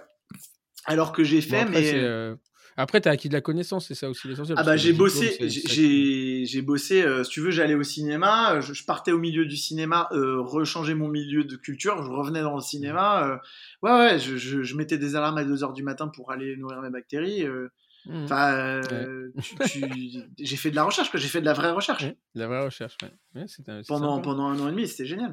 Donc là, tu, euh, bon, tu, tu, reviens, euh, tu reviens en France et tu, tu, tu, vas travailler donc en partie chez Bertrand. Ouais, c'est ça. Je vais, je, vais, je vais bosser chez Bertrand et chez Gary Finel, où j'étais son collaborateur, les deux. Et, et, et puis voilà. Ah oui, non, et puis parce que j'avais en fait, les trois ou quatre premiers mois, j'ai dormi chez Anthony. J'avais plus d'argent, j'avais plus rien. alors, ce qui était incroyable, c'est que je commençais à donner des conférences. Et euh, donc, en fait, la première conférence vraiment internationale que j'ai donnée, alors j'en ai donné aux États-Unis, mais si tu veux, je, ne considérais pas ça comme international, puisque du coup, j'habitais là-bas. Donc, euh, ouais. Mais la première conférence internationale que j'ai donnée, c'était à l'ADEC, à Dubaï. Et, euh, hmm. et en fait, il m'avait demandé, c'était début 2015, c'était Alexandre Muloser, bah, qui est maintenant mmh chez Itena. Et, mmh. euh, et, Alexandre, il invite Trop pour donner une conférence sur les biocéramiques. Conférence que j'avais déjà donnée en ouais, 2014 ou 2013. Et donc, euh, et aux États-Unis encore, ça allait à peu près dans le milieu endo, mais là, c'était un milieu pas forcément que endo. Et donc, mmh. euh, j'arrive à Dubaï et je devais donner une conférence sur les biocéramiques, une heure et une conférence sur euh, globalement l'évolution des concepts d'instrumentation et notamment c'était le lancement du finisher. Et euh, si tu veux, moi je, pouvais pas me griller puisque puisque de toute façon j'étais personne donc euh, je pense qu'ils se sont dit on peut mettre lui de toute façon si, c'est pas grave. Et donc ils avaient invité Trop et Trop a dit moi je peux pas mais je vous envoie Guillaume c'est mon étudiant et vous inquiétez pas ça va être nickel. Et donc les gars de c'était FKG ils ont quand même sacrément confiance en eux parce que ils m'ont donné deux heures de podium dans un congrès euh, qui, enfin, c'est quand même un gros congrès. c'est gros, c'est gros. Et, euh, et donc euh, c'était mes premières conférences internationales. Et donc, et, alors juste la première, la blague, c'est que première salle, premier truc, donc j'avais vachement bossé mon truc, machin. Et la nana d'avant, elle parlait en arabe, elle zozotait, c'est-à-dire je l'entendais, je l'entendais vraiment zozoter. Et euh, donc la salle, tu vois, elle commence un peu à se vider. Mais je te parle d'une salle, c'était une salle de 600 personnes, donc c'était une grande salle, tu vois. Mmh. Et la mmh. salle commence un peu à se vider. Je dis non, c'est pas possible. La salle commence à se vider avant que j'arrive. Et dix minutes avant la fin de sa conférence, elle tombe dans les pommes. Elle tombe dans les pommes, c'est-à-dire elle tombe par terre. Et là, bah toute la salle se vide. Plus personne dans la salle. Et là, je dis oh non, c'est pas possible. Et donc, euh, j'ai dû, je suis arrivé, j'ai commencé dans une salle avec euh, ouais, 30 personnes. Quoi. Et alors, à la fin, ça s'est complètement tout rempli et tout. Euh. Mmh, et donc, mmh. et je me suis fait. Mais après, ce que, dans ces gros congrès, en fait, pour ceux qui, qui, sont, qui ont jamais eu l'occasion d'y aller, il y a beaucoup de mouvements, en fait. Hein. c'est pas une salle, qui salle à l'autre. C'est pas un film de cinéma, quoi. Ça passe, le mec, c'est intéressant, c'est pas intéressant, ils reviennent, ils voilà, c'est, c'est, assez perturbant parce que les gens rentrent et sortent. ouais. Ils rentrent et sortent et c'est assez, c'est assez, assez, étonnant. On le voit pas trop à l'ADF, ça. C'est les gens non. plus. Et là, eux, c'est pareil. Hein. Là, eux, les gens regardent, ils regardent 10 minutes, ils ressortent. Mmh. Ouais, ouais, c'est assez, assez perturbant quand on n'est pas habitué. Puis après, on s'y fait, quoi. C'est Ok, donc là après, donc tu as, tu as ton cabinet, enfin tu as ton cabinet, tu, euh, tu loues des, tu loues des fauteuils. Oui, c'est ça. Donc en fait, euh, ouais, non, non, non, je suis collaborateur. Et alors c'est ce que je disais, c'est ce qui était intéressant, c'est que j'avais pas d'argent. Je vivais chez Anthony euh, sur son canapé lit, quoi. Et je dormais pendant 3-4 mois. Après, j'ai pu louer. Alors tu vois, ce qui était amusant, c'est qu'après j'ai commencé à louer un appart, mais c'était ma mère et mon petit frère qui étaient caution parce que bah j'avais pas de revenus. Enfin, j'étais en libéral, mmh. donc j'avais pas de revenus. Et ce qui était intéressant, c'est que j'habitais dans un tout petit appart, je pouvais pas me tenir debout dans ma douche parce que j'étais trop grand. Donc je, m'asseyais pour prendre ma douche. Euh, je, me courbais dans ma chambre où il y avait mon lit parce que c'était trop petit pour moi. Et à côté de ça, le week-end, j'allais donner des conférences, euh, enfin partout mmh. dans le monde, tu vois. Donc il y avait mmh. un décalage énorme. Je, mmh. je, voyais des gens qui me disaient, oh, je peux faire un selfie avec vous, et je rentrais et je prenais ma douche. J'étais comme ça dans ma douche. Donc c'était euh, c'était amusant euh, et, et, donc euh, je devais gagner ma vie donc j'ai fait l'assistana aussi. J'ai repris mes deux ans d'assistana j'ai refait deux ans d'assistana en plus. Et donc ouais il y a un moment il y a eu deux ans j'ai un peu mangé de la vache enragée parce que j'étais assistant je j'écrivais le bouquin avec Bertrand on écrivait notre bouquin. là le premier bouquin. Et en français. en, français. ouais. Et puis je travaillais au cabinet donc je travaillais ouais 7 jours sur 7 fois ok après, c'est des périodes de, périodes de vie. Là, je le disais en introduction, on fait les, derniers des Mohicans. Euh, voilà, c'est euh, c'est une, une, époque, enfin, faut, faut pas non plus exagérer, mais c'était vraiment, euh, on n'est pas, les gens se disent, oh, il est sous les sunlight et tout, mais ça se fait pas comme ça, quoi. Ouais, ouais, il y a beaucoup de, c'est amusant, c'est tu dis la chance, ça se provoque, etc. Ouais, c'est-à-dire que tu, oui, ça se provoque, quoi. C'est-à-dire, moi, moi, il y a ça va chercher, surtout. Ouais. Alors, on, on, me disait beaucoup, ah mais toi c'est facile parce que tu parles anglais. Ah ouais mais toi c'est facile parce que t'es parti aux États-Unis, t'as les réseaux. Ah mais toi c'est facile. Euh, qu'est-ce qu'on m'a dit il y a pas longtemps? Ouais mais pour toi c'est plus facile de faire des présentations parce qu'en endo vous avez que à montrer des radios. Tu sais genre mm. euh, nous on doit prendre des photos, c'est compliqué de prendre des belles photos, etc. Mm. Ouais, ouais, ouais, oui, si tu veux, ouais, ouais c'est facile. Bah, enfin, mm. à côté de ça. Non, mais euh, c'est, c'est, marrant parce qu'en fait, dans tous les chemins de tous les gens que, que j'entretiens ou ce que, ce que moi j'ai vécu, il y a cette passage, ce passage un peu à vide où tu te, te mets vraiment en danger. Et mmh. moi, c'est quand c'est en 2006, je repars en Angleterre. J'avais un cabinet, j'étais installé, j'avais des enfants. et, et, je me retrouve dans un, un, appartement de 22 mètres carrés, dans un, vraiment les bas-fonds de, de, Birmingham. et là, tu te dis, ouais, il y a un moment où, je me revois en train de lire le, Marmas, et c'est là où tout a commencé pour moi pour la pulpotomie. Et là, t'es pas bien. Tu te dis, putain, est-ce que j'ai pas, est-ce que j'ai bah, une grosse connerie, quoi. Et en fait, c'est là où tu vas la chercher la chance. C'est là où tu vas la chercher. Exactement. Et mais euh, moi, alors moi, j'avais pas d'enfant encore à l'époque, mais j'avais j'avais quand même un cabinet. Si tu veux, j'étais plein. Euh, enfin, je veux dire, j'étais endodontiste. Je faisais que de l'endodontie. Donc j'étais mmh. j'étais j'étais plein. J'avais pas de soucis. J'aurais bien gagné ma vie, bien ceci, bien cela. Et j'arrive aux États-Unis et, et j'avais eu un plan d'un appart. Bon bref, qui s'était mal. Euh, et j'arrive dans l'appart. On me donne les clés. J'arrive le 5 juillet 2012, je me rappelle très bien parce que c'est le lendemain du 4 juillet de la fête nationale, euh, Independence Day mmh. aux États-Unis. Et là, je tombe dans un appart et le gars n'avait pas, il n'y avait pas d'état des lieux parce que j'avais signé un contrat que je connaissais pas, mais genre où tu prends l'appartement as in, je m'en rappelle, c'est-à-dire en mmh. l'état. Et j'arrive, euh, le gars avait fait une fête je trouve la baignoire bouchée avec de l'eau, le frigo ouvert euh, et euh, de l'alcool partout. De... Je me dis, mais c'est pas possible, je rentre chez quelqu'un qui habite déjà là. Quoi. en fait, non, le gars mm. avait fait une énorme soirée et je vais au truc de location et je vais leur dire, euh, bah là, en fait, c'est pas possible. Et, là, tu tombes sur les États-Unis. Vous percez, vous avez signé ce contrat, lawyer, machin. Là-dessus, oula. J'ai passé ma première nuit à l'hôtel et j'ai payé 200 dollars de femme de ménage et j'ai passé ma première nuit à l'hôtel. Donc, tes premières mm. nuits à l'hôtel, t'as pas d'internet, t'as pas de téléphone, t'as pas, tu peux pas appeler euh, tes parents pour, tu sais, c'est pas comme aujourd'hui, hein. Donc, euh, je sais pas, tu pouvais pas, j'ai pas appelé ma mère en disant, euh, t'inquiète, je suis bien arrivé. T'arrives au début, oh, c'est, t'es perdu, hein. T'es perdu, perdu, perdu. Et le programme commençait cinq jours plus tard. J'ai passé cinq jours, c'était long. Hein. C'est très long. Ouais, non, mais c'est après, c'est voilà, c'est des trucs qui se raconte sur un podcast, un truc que tu raconteras à tes enfants. Et, en fait, il y a plein de choses que tu as en toi et que tu sais pas. C'est en fait, c'est comme ça que j'ai eu l'idée de ce podcast. C'est que quand tu as vécu des choses comme ça, tu fais parler avec les gens et te le racontent autour d'un café, autour d'une bière, et, tu te dis c'est quand même con de ne pas raconter ça parce qu'aujourd'hui il y a peut-être des jeunes qui nous qui vont nous écouter qui sont de la fac et qui, qui osent pas en disant ben non j'ai 26 ans faut que je m'installe un truc machin ah ouais, allez-y quoi allez-y parce que ça c'est il y a le diplôme et il y a l'expérience et si vous avez les deux putain, c'est du, du pur kiff, quoi. Et tu retrouveras toujours. En fait, c'est assez marrant parce que quand tu es dans une assemblée, etc., tout de suite, tu repères les gens qui ont vécu ça et il y a une espèce de. Ouais, ouais, de, une espèce de, de, de, de compréhension mutuelle. Tu n'as pas besoin de parler et, et, euh, et, ça te fait même plaisir que d'autres, parce qu'on n'est pas si nombreux que ça en fait. Et euh, moi, je sais que quand j'en ai discuté avec Bertrand, il te parle toujours, toujours Ah ouais, de, ouais. de Seattle. Bien et, sûr. Et vraiment, il, il parle de ses mentors, il parle de, de ces gens-là. Et il y a très peu de gens. Gaëlle Villette qui a fait un truc, elle te parle Mm. de Calfornec, elle en a plein les yeux. Et c'est pas des gens qui le racontent spontanément. C'est pas dire ouais, je fais ça. C'est pas quand tu vas leur euh, discuter avec eux, et c'est très agréable parce que euh, on a tous vécu ça, tous vécu le moment où tu es en haut, tu descends et tu sais que un peu le, le diagramme de Kruger, quoi. C'est euh, t'es tout Ouais, ouais. là-haut, tu redescends et Ah puis bah tu moi- te dis putain, ça va être long.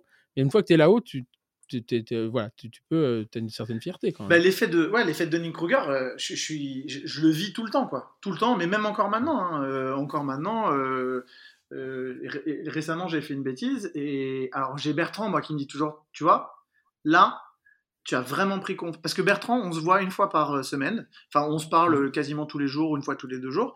Et une fois par semaine on se monte nos cas et, euh, il est pas tendre hein. enfin moi non plus d'ailleurs mais euh, on se monte nos cas etc et là, j'ai fait deux, deux bêtises successives. Je sais plus trop ce que c'était. Bref, il est pas mort d'homme, mais j'ai fait deux bêtises. Et il me dit, tu vois, là, ça y est, tu as augmenté ton niveau, mais tu as un tout Mm. petit peu pris confiance en toi. Et là, il faut juste que tu redescendes un tout petit peu le curseur. Et, et, Mm. et ça fait. Alors, évidemment, la, la, la, la courbe, elle est toujours ascendante, mais tu as toujours des moments de. Mm, Tu dis, c'est bon, j'ai compris. euh, et en fait, euh, en fait, euh, en fait Et c'est en, en ça où je disais tout à l'heure que, que c'est le dernier des Mohicans, c'est que ça demande beaucoup d'énergie, beaucoup de sacrifices. Et, et j'ai bien aimé ta présentation en disant c'est pas ma passion, mais je suis passionné. Euh, parce que voilà, et, et les gens pensent qu'on n'a que ça. Et ouais, Ouais. de toute façon, t'as rien d'autre dans la vie. En fait, si, si, les mecs, rassurez-moi, on a plein Ah d'autres ouais, derrière. trucs. Et, euh, et la curiosité qu'on a dans les canaux ou dans l'endo, on l'a autre part. Et, euh, Exactement. voilà, donc ça va me permettre de d'aborder la, la, la, troisième partie du podcast parce que je disais en introduction euh, que, que tu étais très actif dans une association euh, sur la pour la, la reconnaissance, enfin la, la levée de la levée du secret des donneurs dans le dans le, le cadre de la PMA et on- j'aimerais- enfin, je t'avais posé la question en disant voilà, est-ce que tu veux qu'on en parle Et tu m'as dit ouais, ouais, au, au contraire, euh, je suis, je suis très ouvert, euh, très ouvert là-dessus. Et euh, donc voilà, est-ce que tu peux nous, nous parler de ça? Parce que c'est pas du tout endodontique ni dentaire. Non. moi, je me souviens t'avoir vu à la télé Ouais, en arrivant à la gare, on me dit tiens, j'ai un neveu et une nièce. ouais, exactement. Ça, c'est quand même pas courant. Non, c'est marrant. Et j'ai repensé à toi. Et euh, alors juste avant que tu lances là-dedans, parce que il y a le, le- bon, en fait, j'ai eu un petit contretemps d'emploi du temps et tout était sur ma liste pour un peu plus tard. Et, et, euh, et bon, j'allais être un peu sec euh, pour la semaine prochaine et je me suis dit bon, faut que je trouve quelqu'un qui est responsive. Et à ce moment-là, au cabinet, euh, euh, j'ai une, de- mes collègues qui me dit Ah, tu, connais le film Starbuck Ah ouais. Je dis, Ah non, non, le Star, Starbuck. Elle me dit il faut que tu le regardes en canadien. Et donc j'ai regardé la semaine dernière et ça, je me dis ah ouais, tiens, mais, bah, je, tiens, je vais appeler Guillaume. C'est un signe. Parce que, voilà. Alors, voilà, il y a une association d'idées. hein. Si vous connaissez le film Starbuck, il a Ouais. pas 533 C'est enfants. pas sur le café. C'est pas- Et euh, donc voilà, si, on- si tu peux nous raconter cette histoire. Alors, en fait, l'histoire, elle, euh, elle commence euh, quand j'ai. Enfin, elle commence. Pour moi, en tout cas, elle commence quand j'ai 20 ans. Donc, je suis en première année de dentaire. Et en fait, j'ai une amie à moi qui me dit Mais j'ai découvert un énorme secret de famille. Euh, mon père a eu euh, une fille avant moi avec une autre femme qui est trisomique euh, enfin atteinte de trisomie, et il me l'a toujours caché, et j'ai découvert que donc bah, j'avais une demi-sœur, etc. Et donc c'était hyper dur pour elle, bon bref. Et, ce secret-là, c'est le secret en fait qui a résonné, et je me suis senti très mal. Et j'étais très en colère contre mes parents, et je leur ai dit un jour, je suis parti à table, et je leur ai dit de toute façon, je sais que dans notre famille, il y a des énormes secrets, vous voulez pas nous le dire, etc. Et psychanalytiquement, c'est intéressant parce que moi, je pensais que ma mère trompait mon père euh, mais que c'était un accord entre eux parce que mon père était, euh, tu vois, était vieux, quoi, et, et que Mhm. quelque part, euh, il pouvait plus la, la satisfaire, et que donc, du coup, ils avaient un accord, comme quoi ils s'aimaient, ils étaient toujours ensemble, mais qu'il la laissait un peu faire ce qu'elle veut. Ce qui est très intéressant parce que psychanalytiquement, si tu fais un peu le parallèle, c'est quand même. euh, bah, ça- ça- ça- on peut penser à la, à la, au donneur, c'est-à-dire une sorte de, de stérilité qui, qui, qui n'a rien à voir avec l'impuissance, c'est-à-dire que euh, stérilité et impuissance, c'est deux choses différentes. Mais voilà, la stérilité, pour un homme, euh, et de faire appel à un donneur, c'est quelque part euh, laisser à sa femme, euh, c'est une très belle preuve d'amour de dire à sa femme, je veux un enfant de toi, avec toi, euh, et euh, bah, si ça passe par un autre donneur parce que je peux pas, bah, je suis prêt à, à abandonner euh, ma le, enfin tu vois le don de- transfert génétique, ouais. Mm. exactement Euh, et j'aimerais cet enfant comme comme mon fils et d'ailleurs mon père c'est mon père enfin je veux dire la, la question se pose même pas j'ai un père Mhm. extraordinaire et c'est autant mon père que, que celui de mon frère et, euh, euh, et donc mes parents me disent ok euh, je pense qu'ils ont eu peur et ma mère en fait voulait était en psychanalyse depuis longtemps et son psychanalyste lui avait dit il faut absolument que vous lui disiez le secret c'est très nocif. Donc il faut que vous lui disiez à cet enfant et ma mère avait dit à mon père il faut qu'on lui dise et mon père avait dit si tu lui dis c'est une cause de divorce. Je divorce et ma mère a dit je lui dis pas mais tu vas faire une psychanalyse ma mère assez fine. Et du coup avec la psychanalyse de mon père mon père a dit bon d'accord il faut qu'on lui dise. Et donc ils m'ont invité au resto genre deux ou trois jours après cette, cette engueulade ils m'ont dit écoute il faut qu'on te dise. Et donc ils m'ont expliqué euh, voilà euh, cette histoire de la PMA et d'ailleurs je crois que c'est la seule fois de ma vie où j'ai eu du déni parce que j'ai pas compris. C'est-à-dire que je, pense que je peux comprendre toutes les choses si tu veux mais j'ai pas compris. J'ai vu ça à la pitié quand j'étais en service de stomato quand t'annonces les cancers aux gens et qui comprennent pas et tu leur dis Mm. pourtant on vous a dit vous avez un cancer les gars ils comprennent Mm. pas ah ok je, je- sors quand? Enfin tu sais ils entendent pas et moi, c'est Mhm. pareil. J'avais compris que c'était ma mère qui n'était pas euh, ma mère biologique, alors que tu sais, c'est pas possible en fait. Enfin, tu réfléchis deux secondes. Bon, ils m'ont réexpliqué, j'ai compris. Ça a été un peu un choc. Et puis, euh, j'ai mis ça de côté pendant, euh, pendant pas mal de temps. Et puis, j'y suis revenu. Je pense que j'ai mis ça de côté aussi parce que je voulais pas du tout euh, remuer ça pour mon père et je, je voulais pas du tout que mon père pense que euh, ça diminue euh, sa, sa paternité ou tu vois, euh, quelque chose Mhm. comme ça. Et à ce moment-là, quand, tu, quand il te l'annonce, tu le, est-ce que tu, tu le, ils te disent aussi que ton père voulait pas te le dire ou ils te disent, ils sont rentrés dans le détail après en fait? Euh, non, ils ont. Ouais, ouais, enfin, c'est-à-dire qu'ils m'ont dit on voulait pas te le dire parce que ceci, on comprend que c'est beaucoup pour toi et machin. Et donc, euh, bon, après, moi, en fait, très rapidement, je comprends que. Enfin, je leur en veux pas parce que je me mets très rapidement à leur place et je, comprends que peut-être j'aurais fait la même chose à, à leur place. C'est-à-dire que c'est pas facile de dire. euh, de, de dire euh, t'es mon fils, mais génétiquement, t'es pas mon fils. Mhm. Euh, et donc, euh, je comprends Oui, que puis lui- après, il y a, il y a quand même, euh, il y a, y a- y a presque 40 ans de ça. Enfin, c'est, enfin, il y a 20 ans. euh, ouais, ouais, c'était en, deux- c'était en 2003.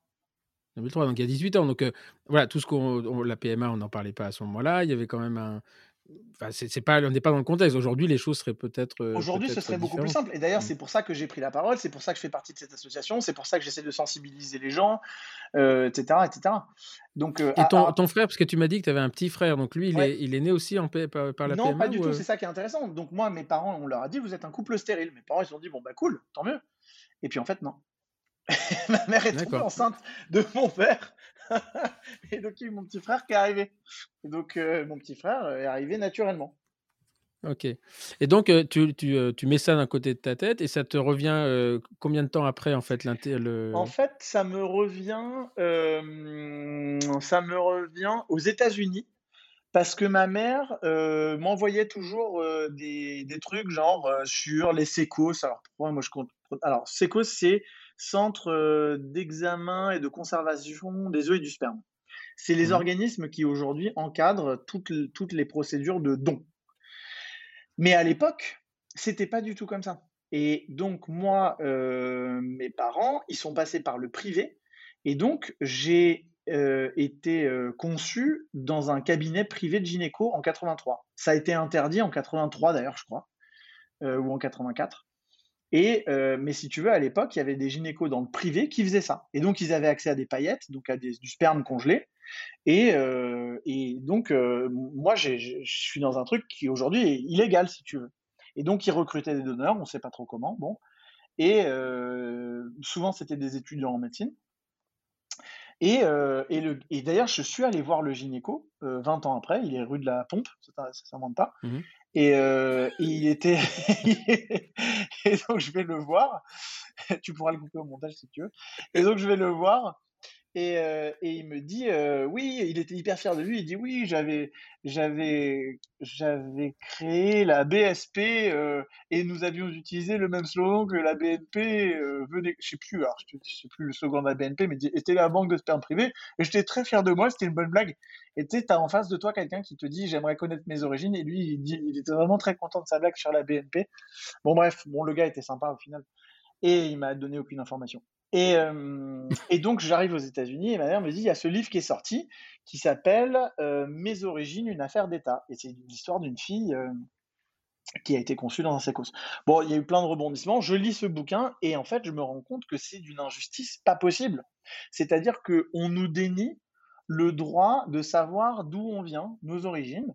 Donc, non seulement ça, alors après, tu pourrais dire «Hum, Ok, mais le gars, au début, il a donné son sperme de façon anonyme. Sauf qu'en en fait, c'était pas, c'était dans des conditions absolument pas encadrées. Euh, tout le monde faisait du commerce avec ça, c'est-à-dire que les gens gagnaient de l'argent, les donneurs étaient rémunérés. Il y en a qui se sont fait des, des en or.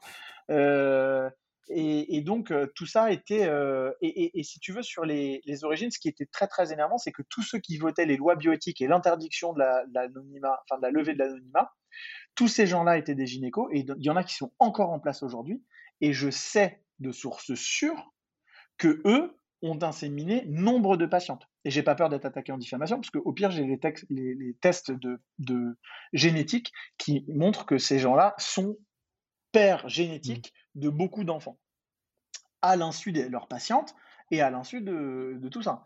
Donc il y, a eu des scandales, euh, des, injustices absolument incroyables sur le don des donneurs. Euh, il y a des gynécos qui ont pris le sperme de leur mari pour, euh, pour inséminer leurs patientes. Ça, on l'a enregistré en, télé, hein. enfin, je veux dire en caméra, parce qu'on on a fait plein de tournages, etc. On a fait beaucoup d'enquêtes. Et, et, donc, si tu veux, il y avait vraiment une. On, on demandait même pas aux donneurs, si tu veux. Il y a plein de donneurs qu'on a retrouvés qui, sont ravis, qui comprennent et, qui disent bah moi j'ai fait ce, don, c'est un truc altruiste pour aider des couples, mais si c'est le bonheur euh, de l'enfant, de l'individu qui est à naître, euh, de savoir quelles sont ses origines, moi je euh, je suis pas son père, de toute façon c'est encadré par la loi, il n'y a aucun lien de paternité possible, mais je suis prêt à partager mes origines d'où tu mmh. viens. Euh, je veux dire, si ça te rend plus heureux. Et d'ailleurs, dans Starbucks, c'est un peu ce qui se passe. Mmh, euh, et, et, on peut comprendre, si tu veux, tu, vois, tu disais, il y a beaucoup de gens qui sont fils de dentistes, etc. En fait, tant qu'on ne se retrouve pas dans notre situation, on ne peut pas mesurer à quel point on, on, se pose des questions sur l'acquis et sur l'inné. Parce qu'en en fait, quand on sait qui sont ses parents génétiques, cette mmh. question-là est évacuée par construction. Tu ne mmh. t'es jamais dit, euh, tu vois, quand on dit, ah dis non, toi Stéphane, tu tiens vraiment de ton père. Tu dis, bah ouais, c'est mmh. vrai. Euh, moi, quand ma mère, elle me dit, ah, t'as les cheveux de ton père, bah, aujourd'hui, je dis, c'est hyper gentil. Mais, euh, mais je comprends que tu m'aimes et que tu, tu, le vois, tu me vois en lui, mais, ou tu mmh, le vois en moi, mais, mais non. Et on te le dit tous les jours, tu vois, on dit, ah, dis donc, j'étais chez le coiffeur hier, ah, dis donc, vous avez de bons cheveux, votre père, il est pas chauve. Je sais pas. Mais tu vois, tu vas chez le paro. Ah, vous avez des problèmes de mmh. parodontite dans votre famille? En fait, tu es confronté tous les jours à, ton, mmh. à tes origines. Et, euh, et, toi, tu dois être confronté tous les jours à tes origines, dans le sens où tu as des enfants. Et tu, je pense, j'en sais rien, je suis pas parent, mais je pense que moi, moi, il y a quelque chose qui me fascine dans la paternité, c'est que je pense qu'on ne peut pas s'empêcher de voir en nos enfants une part de soi. Alors, une part aussi de, de, de, sa compagne, mais, mais moi, en fait, c'est très drôle ce que tu, ce que tu dis, parce que moi, j'ai quatre, quatre filles et euh, un, cinquième enfant qui va arriver là dans un mois et demi. et le jour où on m'a annoncé euh, que c'était un garçon, mmh euh, bah j'ai ressenti un truc particulier. Et alors, bon, il y a toute une histoire derrière, enfin, pas une histoire, mais c'était. tout le monde voulait que j'ai un garçon. Alors, je dis, si vous voulez que j'ai un garçon, tu arrives à espérer d'avoir un garçon pour qu'on te foute la paix, quoi.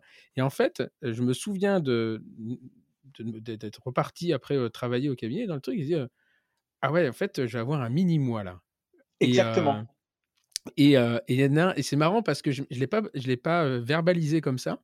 J'étais perturbé, non pas par, le, par l'annonce d'avoir un enfant, parce que c'était voulu et j'étais ravi de ça, mais le fait que c'était pas une fille, que c'était un garçon. Et, j'avais quelque chose qui me. Et le, le lendemain, je regarde une connerie sur Facebook, sur, pas sur Facebook, sur Combini, et c'était comment il s'appelle, un des humoristes, pas, pas ah merde, bon, peu importe. Et il explique qu'il a pareil cinq enfants et dit J'ai eu que des filles, et là, j'ai un garçon et c'est un mini-moi, ça me perturbe.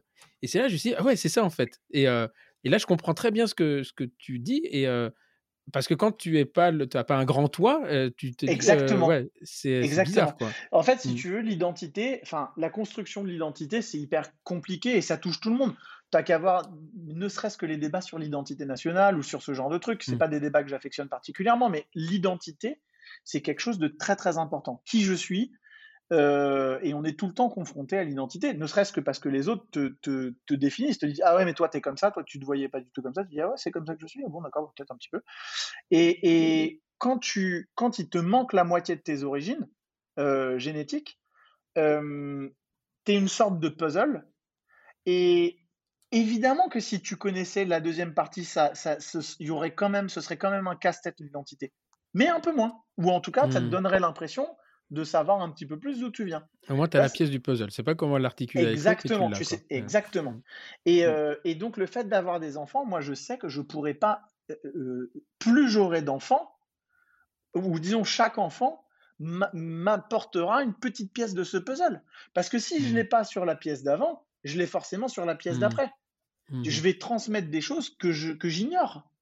Mmh. De, de, tu vois, ou, ou en tout cas, c'est comme ça que je vais l'analyser. Donc, euh, ouais, le, le- le- cacher ses origines à quelqu'un. Donc, il y y y a plusieurs choses toxiques. C'est un, le fait de pas savoir, bah, c'est injuste. Je veux dire, euh, je vois pas pourquoi. euh, Donc, les lois étaient mal faites, euh, mal faites et, et sciemment entretenues. C'est-à-dire que ça a été vraiment un complot. C'était tout ça. Tu aurais plein de gens qui iraient euh, vraiment, qui auraient des procès aujourd'hui euh, si jamais euh, tout ce qu'ils avaient fait était dévoilé. Mmh. Parce que ça a été du business, ça a été énormément de choses comme ça. Je veux dire, moi j'ai deux copains qui sont IAD, ça s'appelle insémination avec donneur, on appelle les IAD. Et, et on leur a refusé, c'était avant les tests génétiques, ils se sont mariés et on leur a refusé les tests génétiques pour savoir s'ils étaient demi-frères ou demi-sœurs. Refusé. Alors qu'ils étaient issus tous les deux du même centre, euh, du même sécos, euh, à la même date. Et, Et euh, pourquoi, alors on l'a- et c'était pourquoi on leur a refusé? sous prétexte de la loi, anonymat de donneur, on protège l'anonymat des donneurs. Et Et alors, c'était il- quand ça? Hein bah ça c'était il y a, euh, il y a plus de 10 ans. Donc maintenant ça a changé. Là, maintenant, ça a changé. Mais, euh, mais si tu veux, et, on, on nous a menti. C'est-à-dire qu'on nous disait, on n'a pas les informations, de toute façon les informations sont anonymisées, donc les informations n'existent pas. Pas de bol, elle était avocate, elle a fait un recours auprès de la euh, Cour, euh, Cour européenne des droits de l'homme, et euh, ils ont eu une réponse en disant, on a regardé vos dossiers, vous n'avez pas le même donneur. Bah, comment vous savez vous n'avez pas le même donneur si c'est anonymisé? Mmh. Enfin, tu vois. Et euh, il y a des gynécos qui ont dit, je vous préviens, le jour où le, il y en a plusieurs, hein, le jour où le- le- l'anonymat est levé, il y aura une inondation dans la salle de dossier. Pas Mmh. que des trucs comme ça. Il y a une, il y a une gynéco de Strasbourg qui, qui nous a dit face caméra, euh, moi quand j'ai vu que la loi a commencé à changer, j'ai dé- tout détruit. Dingue, hein Et, euh, et, euh, et donc, si tu veux, après, tout le monde dit oui, mais si jamais le- le- les donneurs ne sont pas anonymes, plus personne ne donnera. Mais c'est pas vrai. On a vrai plein euh, d'autres exemples d'autres pays, c'est simplement le profil des donneurs qui change. C'est-à-dire que les donneurs, ça va plus être des pères de famille qui comprennent ce que c'est que la difficulté d'avoir des enfants et qui disent bah écoute, moi si je peux aider des enfants, il n'y a aucun problème, j'ai rien à cacher. Si jamais euh, à 18 ans, il veut savoir parce qu'aujourd'hui maintenant c'est ça qui est en train de passer, s'il veut savoir euh, quelles sont ses origines, c'est pas qui est son père, c'est pas l'image tout le temps, c'est ah mais qu'est-ce que je fais si un jour un- quelqu'un vient me frapper à la porte en disant bonjour papa. Mais c'est pas ça la Mmh. réalité. La réalité c'est pas ça. La réalité c'est Mmh. on veut simplement savoir quelles sont nos origines. Et donc, Ouais, c'est c'est ma- c'est marrant parce que c'est une question que, que, que je posais à, quand on a regardé le film avec Camille l'autre jour, qui est juriste, et je lui dis, mais euh, en fait, le mec, retrouve avec 533 gamins sur le plan, euh, sur le plan de, de l'héritage. Va, je- alors c'est protégé par la, c'est protégé. Il y a, y a- ouais, ouais, a aucun lien, aucun lien de filiation possible. Ça n'existe pas.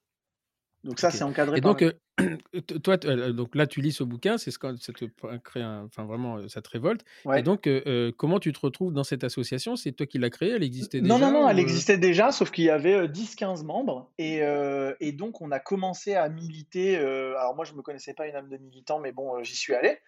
Et, euh, et donc, j'ai commencé. Donc, en fait, ils cherchaient des porte-paroles et bon, ils m'ont dit ouais, toi c'est cool, euh, enfin t'as pas peur et tu parles globalement euh, bien, donc euh, donc j'ai été porte-parole, et on a fait plein d'émissions de télé, de trucs, de machins, sur les tests. Euh, il dit, mais vous savez que les tests génétiques, c'est interdit, donc on a fait des tests génétiques face caméra, pareil, diffusés, mais vous n'avez pas peur, vous pouvez être attaqué. je dis, mais attendez, moi je demande qu'une chose, c'est d'être attaqué.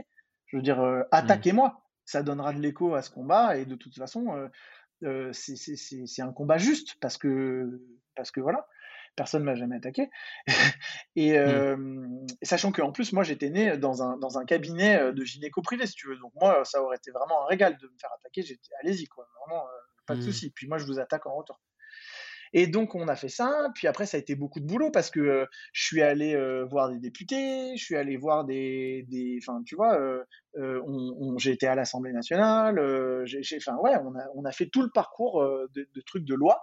On s'est fait insulter, on s'est fait machin, enfin, on s'est fait dénier. Des... On a fait un film. On a un gars dans notre association qui, a, qui était monteur et qui a fait un film qui est passé sur Arte qui s'appelle Les Enfants du Secret. et, et, on a fait plein de trucs. Et tout, tout ça, ça, on, a fini aujourd'hui, je crois que dans notre association, on est 300, quelque chose comme ça. Alors ça, c'est un peu. Ouais, ouais, ouais. Et, et c'était passionnant parce que, alors maintenant j'y suis un peu moins parce que la loi est, en, elle a été adoptée en deuxième lecture, et donc l'anonymat est, et, enfin la levée de l'anonymat est en cours et ce sera donné à 18 ans. Mais, mais c'est intéressant parce que j'ai rencontré des sociologues, Irène Terry qui est une sociologue qui a beaucoup travaillé sur le mariage pour tous, euh, on est devenus amis. Euh, enfin, ça m'a donné euh, une version hyper transversale de, de, tout ça. J'ai rencontré plein de, plein de couples en difficulté qui avaient du mal à avoir des enfants. Et je me suis aussi passionné pour la généalogie génétique, parce que j'ai fait des tests génétiques. Et en fait, ils te donnent des matchs, c'est-à-dire des correspondances, et ils te disent, mmh. voilà, tu corresponds à tant de pourcents d'ADN. Donc, euh, à titre d'exemple, euh, ton père et ta mère, si c'est ton père et ta mère génétique, tu es à 50%, enfin, tout petit peu moins, 49 euh, de chaque côté, parce qu'après, tu as, des, as des, des, crossing over, enfin, des trucs comme ça. Mmh et, et, et, donc, j'ai commencé à m'intéresser à la généalogie génétique. La généalogie génétique, c'est le principe de reconstruire son arbre généalogique, mais avec des données génétiques. C'est-à-dire, c'est mmh pas genre oh le petit Roger il a été adopté par la petite euh, par la petite Liliane euh, puis tu fais ton arbre comme ça. Non c'est avec les, données génétiques. Et donc j'ai fait plusieurs tests génétiques dans lesquels euh, j'ai donc testé sur des bases de données. Et après j'ai reconstruit les arbres généalogiques de mes matchs de mes de mes correspondances. Et en fait c'est comme quand je fais des encadres des thèses enfin tu dois faire pareil. Quand ils font des revues de littérature les étudiants je leur dis tu fais une, une recherche euh, descendante, c'est-à-dire euh, tu vas chercher un truc, tu cherches tous les articles, et après tu refais une recherche ascendante. Tu vas dans la biblio et tu reprends les articles princeps qui te redonnent les bonnes informations, parce que c'est comme ça que ça marche.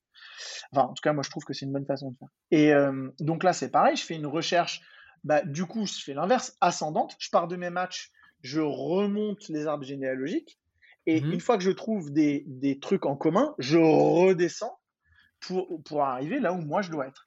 Et j'ai trouvé euh, comme ça, je pense, mon donneur. Enfin, euh, je, l'ai contacté, il m'a jamais répondu. Donc l'histoire, bah, elle est close. Je vais pas aller l'embêter si tu veux. Mais en mmh tout cas, j'ai retrouvé le, ouais, j'ai retrouvé le donneur et j'ai découvert que j'avais une demi-sœur qui a. Oui, c'est celle qu'on voit dans le dans le film. Et elle, elle a effectivement, elle a été conçue dans le même dans le même cabinet de gynéco. Alors c'était incroyable parce qu'elle le savait pas, ils lui ont jamais dit c'est sa mère qui a eu Alzheimer qui a lâché l'info euh, comme ça. Elle a dit euh, quoi? Et, en fait, euh, et donc elle l'a appris il y a, il y a deux ans. Du coup, elle a fait le test. Elle s'est rapprochée de, de, notre association. Et en fait, on parlait, je savais pas que c'était. Et elle a dit, oh, je vais faire un test. Et on était plusieurs à avoir été conçus dans ce cabinet. Moi, j'y croyais pas. Et puis l'info est tombée. Et donc, j'ai découvert une demi-sœur. Et du coup, c'est intéressant parce qu'elle, elle a trois enfants t'en as un, euh, enfin, il me ressemble quand même beaucoup. Donc euh, c'est marrant, si tu veux. Tu dis. Euh... Rassure-moi, t'avais pas besoin d'un peu d'argent il y a quelques années. non, tu vois, c'est amusant. Et alors, et donc c'est vrai que et ce qui est dingue, c'est que vraiment on, on, fonctionne de la même façon, quoi. Elle, elle, elle, je sais pas, il y a un, ça va vite. Enfin, ça va vite. Avec moi, en tout cas, ça va vite. On, ouais, on, mmh. et même son, son mari, il dit c'est assez flippant quoi. Je veux dire quand on vous voit tous les deux, euh, ça, il y a une espèce de et je le vois, il y a une connexion. Euh, elle est dans le médical elle ou pas du tout? Non non pas du tout. Elle est traductrice. Ouais, donc il y a quand même une affinité pour les langues. Ouais, enfin c'est. Et tu vois, ce qui est amusant, c'est pareil, c'est que moi, je vois mon frère, il c'est un mec brillant. Enfin, je veux dire, il n'y a même pas de question à se poser. Mes parents, c'est aussi des gens brillants, mais ils savent pas changer une ampoule. Mmh. mon frère, j'espère qu'il n'entendra pas ça, mais il, sait gérer, si tu veux, toute la macroéconomie d'un pays, mais il sait pas gérer un budget de course. Mmh. C'est une forme d'intelligence alors que moi, je suis incapable de faire ce qu'ils font. Par contre, tu peux me mettre, je sais pas moi, avec une maquette, mmh. ouais. voilà, avec une maquette, des Lego, des, des construire un truc et tout. Ça, c'est bon quoi. Je vois dans, je mmh. vois dans l'espace, je machin. On a des, on n'est pas du tout câblé pareil, pas du tout. Mmh. Et comment ils le prennent Enfin, comment ils l'ont accepté Ta maman, elle, elle voit ça maintenant d'un bon oeil, je pense. Bon, après, c'est les psychanalystes, les psychanalystes elle, ça sait prendre du recul par rapport aux choses. ça l'intrigue, ça lui fait peur Ou finalement, elle se dit, bah, j'ai bien fait de lui dire? Non, non, non, non, elle est très heureuse. Et ma mère, elle est porte-parole des parents. Alors, tu vois. D'accord. Ouais, Elle m'a vachement accompagné là-dedans. Et mon frère, mon frère, on n'en parle pas en fait. Je pense que c'est plus difficile pour mon frère. Enfin, il, ça va, mais si tu veux, c'est un peu comme si il, avait un peu le sentiment peut-être qu'on lui volait son frère, tu vois, comme si ah ouais, comme s'il allait être moins mon frère ou alors que ça a pas, mais un peu comme mon père aurait pu penser qu'il aurait été un peu moins mon père, alors que pas du tout. Mmh. Mais Et donc ton, ton, ton, papa, lui, il l'a su de son vivant hein, que tu t'intéressais à ça. Mais bah il n'a pas su. Non, non, non, ah non, parce que j'ai commencé à m'intéresser après ça. En 2008, ouais. ouais. il est mort en 2007. Non, non, et j'ai commencé à m'en occuper en 2000. Non, c'est assez récent, 2016 ou 17. D'accord. Ouais. En fait, quand j'ai commencé à voir qu'on n'avait pas le droit de faire. En fait, c'est quand si. Quand j'ai un, un gars de l'association qui a retrouvé son donneur avec des tests génétiques. Là, je me suis dit, mais évidemment qu'on peut retrouver en faisant des tests génétiques, c'est absurde. Si tu mmh. veux, quand j'ai compris le principe du test génétique, c'est-à-dire, euh, tu n'as pas besoin, toi, Stéphane Simon, d'avoir fait un test pour que je te retrouve toi si tu as donné euh, ton sperme il y a, euh, il y a 40 ans, il y a 30 ans. Mmh, mmh. Parce que il suffit qu'il y ait un cousin éloigné de la troisième branche que tu connais même pas qui a fait un test, et par le jeu de la généalogie génétique, je peux retomber sur toi. c'est très intéressant ça. Et, si tu veux, moi, ça m'a pris des, des centaines d'heures. Mais les arbres généalogiques euh, sur lesquels je suis monté, euh, c'est des arbres euh, sur mes, mes, trucs de recherche dans des brouillons, c'est 300, 300 noms. Je remonte jusqu'au mmh. jusqu'à 1700. Et, et, avec ça, j'ai retrouvé des, les matchs avec lesquels j'ai retrouvé mes donneurs, c'est des gens qui sont aux États-Unis, en Angleterre, que j'ai jamais vu de ma vie. Mmh. Mmh. Ok, bah écoute, c'est très, très intéressant. Donc cette association, elle, elle existe toujours malgré. Enfin, elle, existe toujours. Elle s'appelle, ouais, elle PM Anonyme. Elle vit toujours, même si euh, moi, du coup, je, si tu veux, j'avais un objectif, c'était euh, atteindre la, enfin, faire que dans cette loi bioéthique, la, la levée de l'anonymat euh, au moins aux 18 ans soit, soit prise en compte. C'est le cas. Moi, je considère que voilà, j'ai fait ma, ma part du boulot. Mais si tu veux, je l'ai fait parce que je trouvais ça injuste parce que parce que en réalité ça me concerne même pas parce que moi j'ai pas été conçu dans un sécos donc de toute façon mmh. je suis hors cadre quoi qu'il arrive. Même si la loi change moi ce sera jamais par une voie juridique que j'arriverai à avoir des enfants. Mais je l'ai fait pour tous les enfants qui qui vont naître par PMA et qui ont le mmh. droit de connaître leurs origines. C'est voilà Ok, bah écoute Guillaume, merci, euh, merci pour, euh, pour ça. Moi j'ai passé un, super moment, mais j'en doutais pas. Hein. Moi aussi. Euh, juste avant, de, avant qu'on qu'on finalise le, le, podcast, je vais te poser les quatre questions. alors, ce que j'ai pas dit, c'est que tu as eu plein de métiers avant. Parce que moi, je me souviens de toi un jour où tu m'avais dit, sortant de la fac, j'arrivais pas à trouver un cabinet, alors je promenais des chiens. Ouais. Et ça inquiétait ta mère. il va falloir que tu trouves un cabinet. Tu dis, mais maman, je trouve pas un truc qui me plaît. Et voilà, donc c'était. D'ailleurs, ça, c'est un nom maintenant. Hein, c'est le, le, promenade canine. Il y, a un, il y a un nom. Dog, ah ouais, ouais c'est un. Bah ouais, moi, de je faisais, moi, je faisais tout, tout, tout ce que je pouvais pour, pour gagner un peu d'argent. C'est-à-dire que ma mère, elle disait, mais regarde, ton copain, il s'achète une voiture, regarde et tout. Et je dis, mais maman, moi, je veux un microscope dans mon cabinet. Elle me dit, mais tu nous emmerdes avec ton microscope et tout, trouve un cabinet. Je dis, bah non, et donc j'ai passé un an sans cabinet parce que j'avais pas ce que j'avais pas ce que je voulais quoi. Donc j'allais promener des chiens, je donnais des cours de maths, je remplaçais mon gardien, euh, le concierge de mon immeuble. Je, je faisais euh, tous les métiers possibles pour, euh, mais parce que ça m'allait pas. Donc mmh. et, puis il y a Franck Decup qui m'a dit Est-ce que tu voudrais devenir mon collaborateur? J'ai fait Ah là oui. Là, il y a un microscope. Là, il y a un microscope. ok. Donc, parmi les, les, quatre questions, alors, avec tous ces métiers et ce, ce parcours voilà, qui se raconte, mais qui se, qui se, qui se résume, hein, qui se raconte pas forcément, parce qu'on en apprend toujours à chaque, à chaque fois qu'on en parle. Si tu devais changer quelque chose à ton parcours, avec le recul, est-ce, est que tu changerais quelque chose?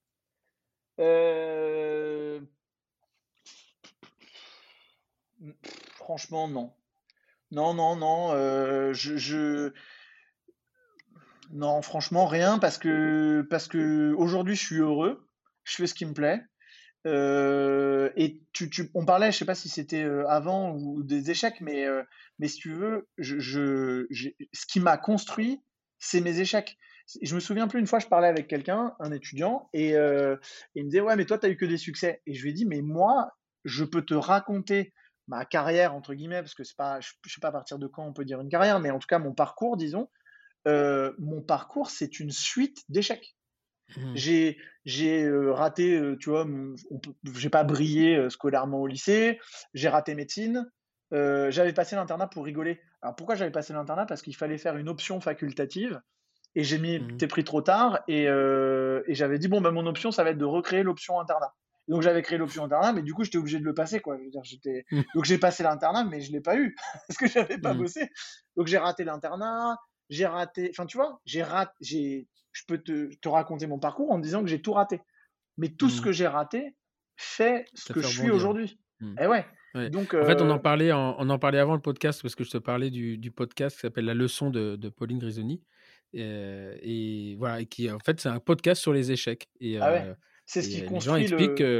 voilà, et en fait, ils expliquent que bah, à partir d'un échec, quand il le regarde maintenant, il dit bah, finalement j'ai rebondi grâce à cet échec-là. Voilà. Bah, c'est ça, les, échecs, mmh. c'est le meilleur coup de chance qui puisse euh, arriver. À chaque fois qu'il y a un, revers, euh, c'est. Enfin, moi, ce que je ne sais pas si c'est une citation de quelqu'un, mais je vois les choses, chaque revers ou chaque euh, échec est une opportunité déguisée. Voilà, mmh. la seule chose, c'est il faut savoir la reconnaître. Il faut savoir l'accepter, l'échec, et, et, rebondir dessus. Il y a la première phase où on se le bouffe, le deuxième, on dit tous des cons. Et le troisième, tu ah, peut-être pas tous. pas tous. Euh, la deuxième question, c'est, euh, on t'en a parlé, tu as, donné le nom de Bertrand, mais euh, je pense que c'est quelqu'un qui t'a beaucoup, beaucoup inspiré dans ta vie. Est-ce qu'il y en a d'autres? Ouais, alors il y a plein de gens qui m'ont qui m'ont inspiré. Bertrand, irrémédiablement, évidemment, enfin, oui, tout, il continue d'ailleurs, mais, mais je pense que c'est dans les deux sens. Enfin, je, pense que lui aussi, euh, j'ai dû certainement un peu le le, booster, on, booster où on, se nourrit l'un de l'autre. Donc Bertrand, Martin Traup, ça a été une rencontre euh, aussi euh, assez incroyable. Pas du tout le même style de Bertrand, un mec qui mmh. parle beaucoup moins, mais avec un, un, humour incroyable, mais jamais sans rigoler, c'est-à-dire très très mmh. cynique, et une intelligence mais absolument phénoménal. Et alors lui, il, il parlait, enfin voilà, il m'a appris un nombre de trucs, c'est-à-dire que il me disait des choses et j'avais vraiment besoin d'une semaine pour les digérer et je revenais de semaine après, j'étais ok, c'est bon, j'ai compris ce qu'il a dit. Mais tu vois, des mmh. trucs tout simples, genre, je sais plus, ma première présentation aux États-Unis, donc tu donnes une présentation devant tout le monde. j'avais fait un keynote, mais de l'enfer parce que je maîtrisais l'outil.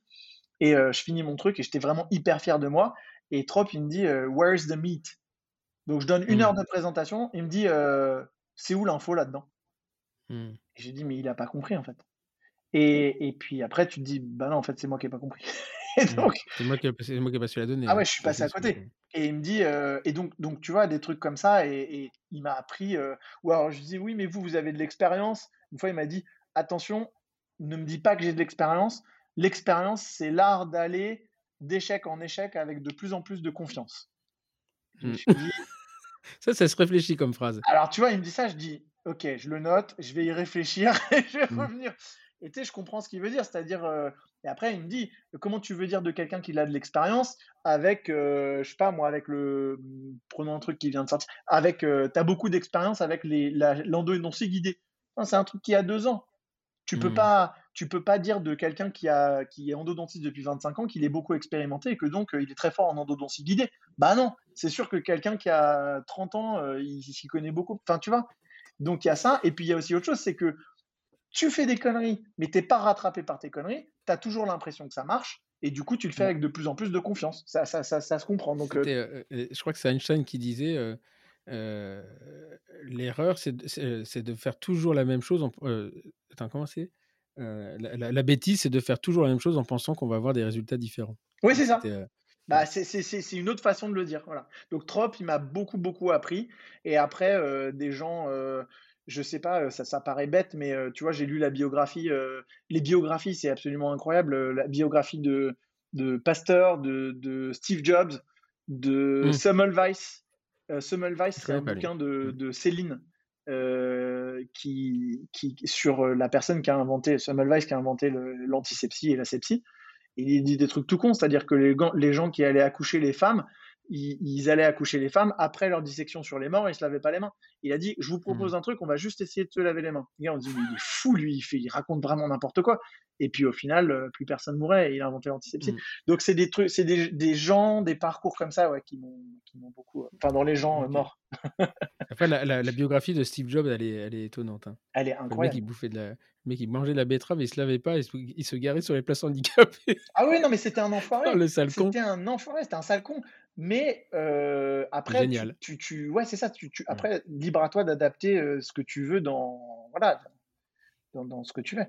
Et il était, il était dyslexique. Beaucoup de génies sont dyslexiques. Mm. Je dis ça. je ne suis jamais considéré comme un génie après la dyslexie, effectivement. Euh, quel conseil tu donnerais à un jeune alors ça, c'est intéressant, qui souhaite se lancer dans un projet, c'est-à-dire quelqu'un qui, qui, vient te voir au cabinet, tu dis ouais, mais moi, j'ai, moi, j'ai pas les moyens de partir, moi, je, moi, je, moi, mais j'ai ma copine ici, moi, j'ai une voiture, moi, je. Est-ce que tu aurais quelque chose, un, argument pour lui dire, allez, vas-y, sors-les les doigts du machin et puis pousse quoi? Bah, je pense que c'est, c'est un peu le je pense que c'est un peu ce que m'a dit Bertrand, c'est-à-dire que euh, tu sais, il y a des choses qui sont faites pour arriver, des choses qui sont pas faites pour arriver. C'est pas ça qu'il voulait dire. Ce qu'il voulait dire, c'est soit tu l'as en toi, soit tu l'as pas en toi.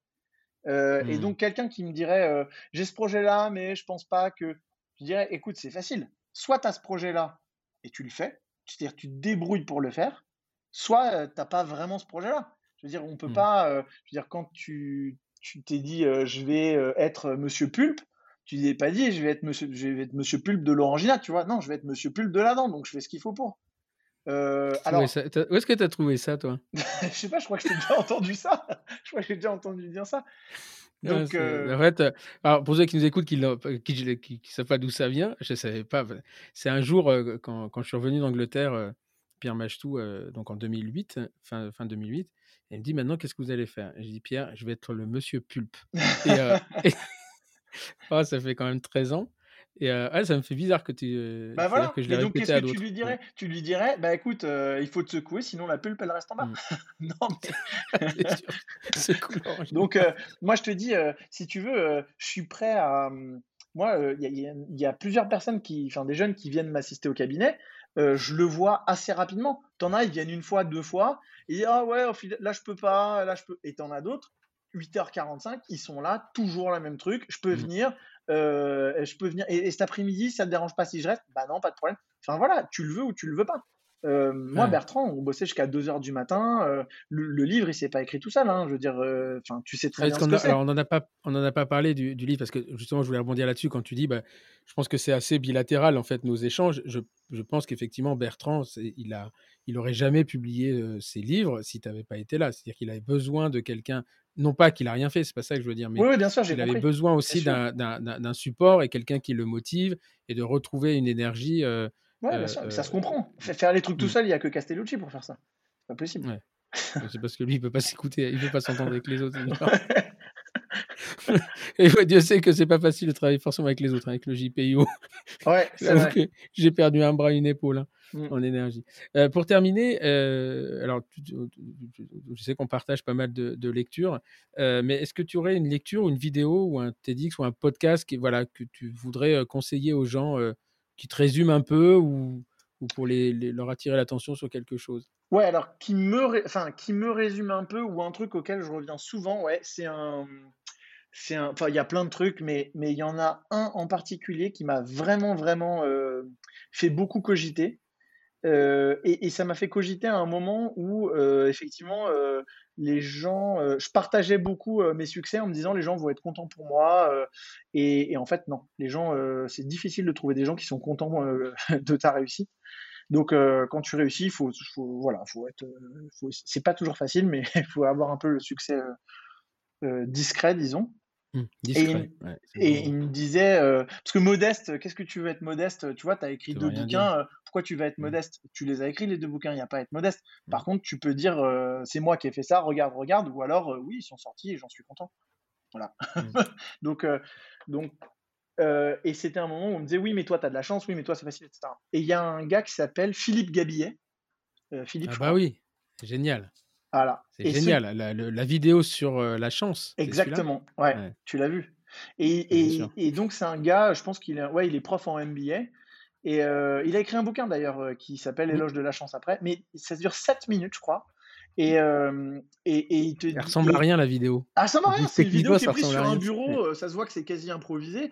Et, le gars, il dit J'ai oublié de vous faire le cours sur la chance. Et il dit Voilà, pour réussir dans la vie, il faut du talent, vous le savez, vous en avez. Il faut du travail, bah, euh, tout le monde le sait, mais il faut de la chance. Et je vais vous donner le cours sur la chance. Et le gars, donc, et, tu vois, encore une fois, dans les phrases d'accroche, c'est extraordinaire. Le gars, il te dit, il faut du talent, il faut du travail, ça vous le savez, mais je vais vous faire le cours sur la chance. Tu dis, mais qu'est-ce qu'il va nous raconter? Et en fait, il te dit, la chance, bah, c'est ce que tu dis, c'est, ça se provoque. Quoi. C'est, c'est, mmh. En fait, la chance, voilà, c'est ça. La chance, c'est une compétence. Ça m'a marqué ça. La chance, c'est une mmh. compétence. Mmh. Et, ça, ça... il, a, il, a, il a créé un, il a créé une, il a une association ou une newsletter sur l'optimisme. Je sais tu la reçois, moi je la reçois. et il dit que je suis prof d'optimisme. Je suis prof d'optimisme. Et, et, donc l'histoire qui est très drôle, c'est qu'en fait, il, je ne sais plus dans quelle école de commerce il intervient, mais c'est des, des, étudiants qui viennent le voir et en fait ils font des espèces de petites vidéos pour mettre sur le site de l'école régulièrement et il leur dit bah, est-ce que vous pourriez nous faire une vidéo sur le truc voilà. Et c'est là où il fait sa vidéo dans son bureau face face ordinateur ça ressemble à rien. Et il dit après j'ai essayé de la refaire on l'a montée il m'a dit elle est jamais elle a jamais eu le succès voilà. Donc c'est Gabilier en fait. Ah, Gabilier c'est c'est G-A-B-I 2 L I E T. Et je vous la mettrai en, commentaire du dans, le podcast parce que c'est vraiment à voir. Ah, et pareil hein, il a été si tu on parlait tout à l'heure du podcast Génération de It Yourself, il a, il a, été, euh, il a été interviewé par Mathieu Stéphanie. Ah c'est un, type qui est vraiment drôle. Ouais, ah, il, est, sympa. Génial. Il est génial. Et il raconte cette histoire de cette vidéo qui a été vue, hein, je ne sais plus combien de millions de fois. Et, il dit, mais en fait, c'était parti de rien. quoi. Et c'est sur YouTube. Euh, euh, donc voilà. Ouais, bah, cette vidéo, elle m'a beaucoup. Conforté dans ce que je faisais intuitivement, si tu veux. C'est-à-dire, euh, il te dit entretenir les réseaux et tout. Euh, moi, je suis curieux, c'est-à-dire je vais parler. Parfois, je dis euh, ouais, mais ce gars-là, il m'a dit ça, mais comment tu connais ce gars-là? Mais Je sais pas, je l'ai rencontré, j'ai parlé, je trouvais que ce qu'il faisait c'était intéressant.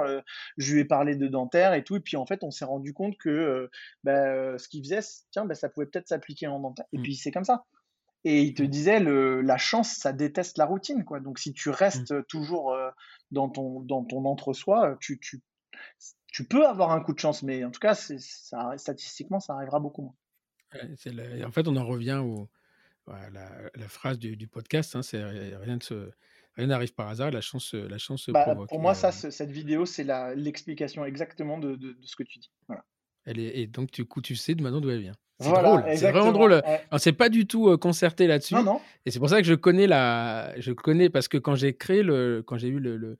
quand j'ai eu l'idée de faire un podcast, c'était après avoir été interrogé, interviewé par par Florence Etcheverry. Alors là, elle va être contente si elle va jusque là parce qu'à chaque fois j'écroche son nom, son nom. Et donc voilà, elle m'avait fait, j'ai découvert donc l'entretien de Philippe Gabillet et je cherchais à ce moment-là un, nom pour le podcast et puis une phrase d'accroche. Et, donc, j'étais dans la voiture, j'ai dit, tiens, le mec me, me perturbe parce que ce truc, la newsletter de l'optimisme, je suis un prof d'optimisme. Ah, mais donc ça vient de là? Ça vient de là. Ah, bah C'est un ah, c'est amusant. incroyable. C'est Ouais. Ah, c'est vraiment marrant parce que, euh, tu vois, encore une fois, hein, ceux qui nous écoutent, c'était pas du tout. euh, Non, non, bah, moi, du les tout. gens reçoivent les questions, mais j'ai pas les réponses. Et, euh, et en fait, le, le- rien n'arrive par hasard et la chance se provoque. Ça vient de la vidéo de Philippe Gabillet. Ouais, c'est ça. Et la chance, c'est une compétence. Je trouve qu'il a, il a très très. Voilà, c'est une compétence. Après, je pouvais pas reprendre ces. enfin, a- tu peux pas reprendre les phrases Non, bah, exactement. bien sûr. que, Donc voilà. Bah écoute, c'était merci, merci infiniment. C'était vraiment, vraiment super. Moi, j'ai beaucoup, euh, beaucoup aimé. J'ai encore appris plein de choses. On aurait pu parler aussi euh, euh, de ton appartement à, à- à- à Philadelphie où il y avait le mec avec l'imprimante euh, Ouais. au-dessus. euh. Ah oui, c'est vrai, tu t'en souviens, ouais. Ah, je me sou- En fait, je me souviens de, de tout, de tout ce qu'on me raconte. Et, et parce qu'en fait. Pourquoi je m'en souviens, c'est parce qu'au moment où on me raconte les choses, je les imagine et je les vis. Donc Ah en oui. fait, je me souviens plus de l'histoire, mais je vois, je te vois dans un appartement en sous-sol avec un mec qui a une imprimante qui fait broum broum. Ouais, ouais, broum, c'est broum exactement. pendant toute la, 3D, toute ouais, la nuit au moment où tu passes des examens. Ouais. Voilà. Et puis l'histoire de ta moto, etc., etc. Donc je connais, je me souviens de, de beaucoup de choses. Merci infiniment, euh, euh, Guillaume. C'était un, un moment très sympa et je suis vraiment euh, ravi que tu, euh, que tu aies accepté. Euh, voilà, c'était euh, les, épisodes se suivent et après l'épisode d'Ariane Berdal, c'était Guillaume Joigny. Vous voyez, on fait des, grands écarts, mais il y a toujours quelque part derrière une, une, intelligence différente. Ce sont des gens avec qui je- je- j'entretiens des relations qui sont très différentes, mais voilà, je, je reçois que des gens que j'aime bien. Euh, c'est le luxe que je, c'est le luxe que je m'offre. J'espère sincèrement que vous avez euh, passé un bon moment. Alors, euh, je sais que beaucoup nous écoutent quand ils vont faire les, ils vont faire leur jogging. Je suis désolé, les, les, les, les épisodes s'allongent, donc j'ai l'impression qu'on va en faire une génération de sportifs. Ils sont passés de 1h15, maintenant on arrive à 1h45. En attendant, euh, je vous souhaite un très très bon week-end. Je vous retrouve la semaine prochaine avec une autre gueule du dentaire ou peut-être des gueules du dentaire. Et euh, euh, en attendant, bah, je vous souhaite un très très bon week-end. Et puis, euh, continuez à vous protéger, à vous vacciner si vous en avez envie. Et parce qu'on est toujours en période de Covid. Merci beaucoup, à très bientôt. Au revoir.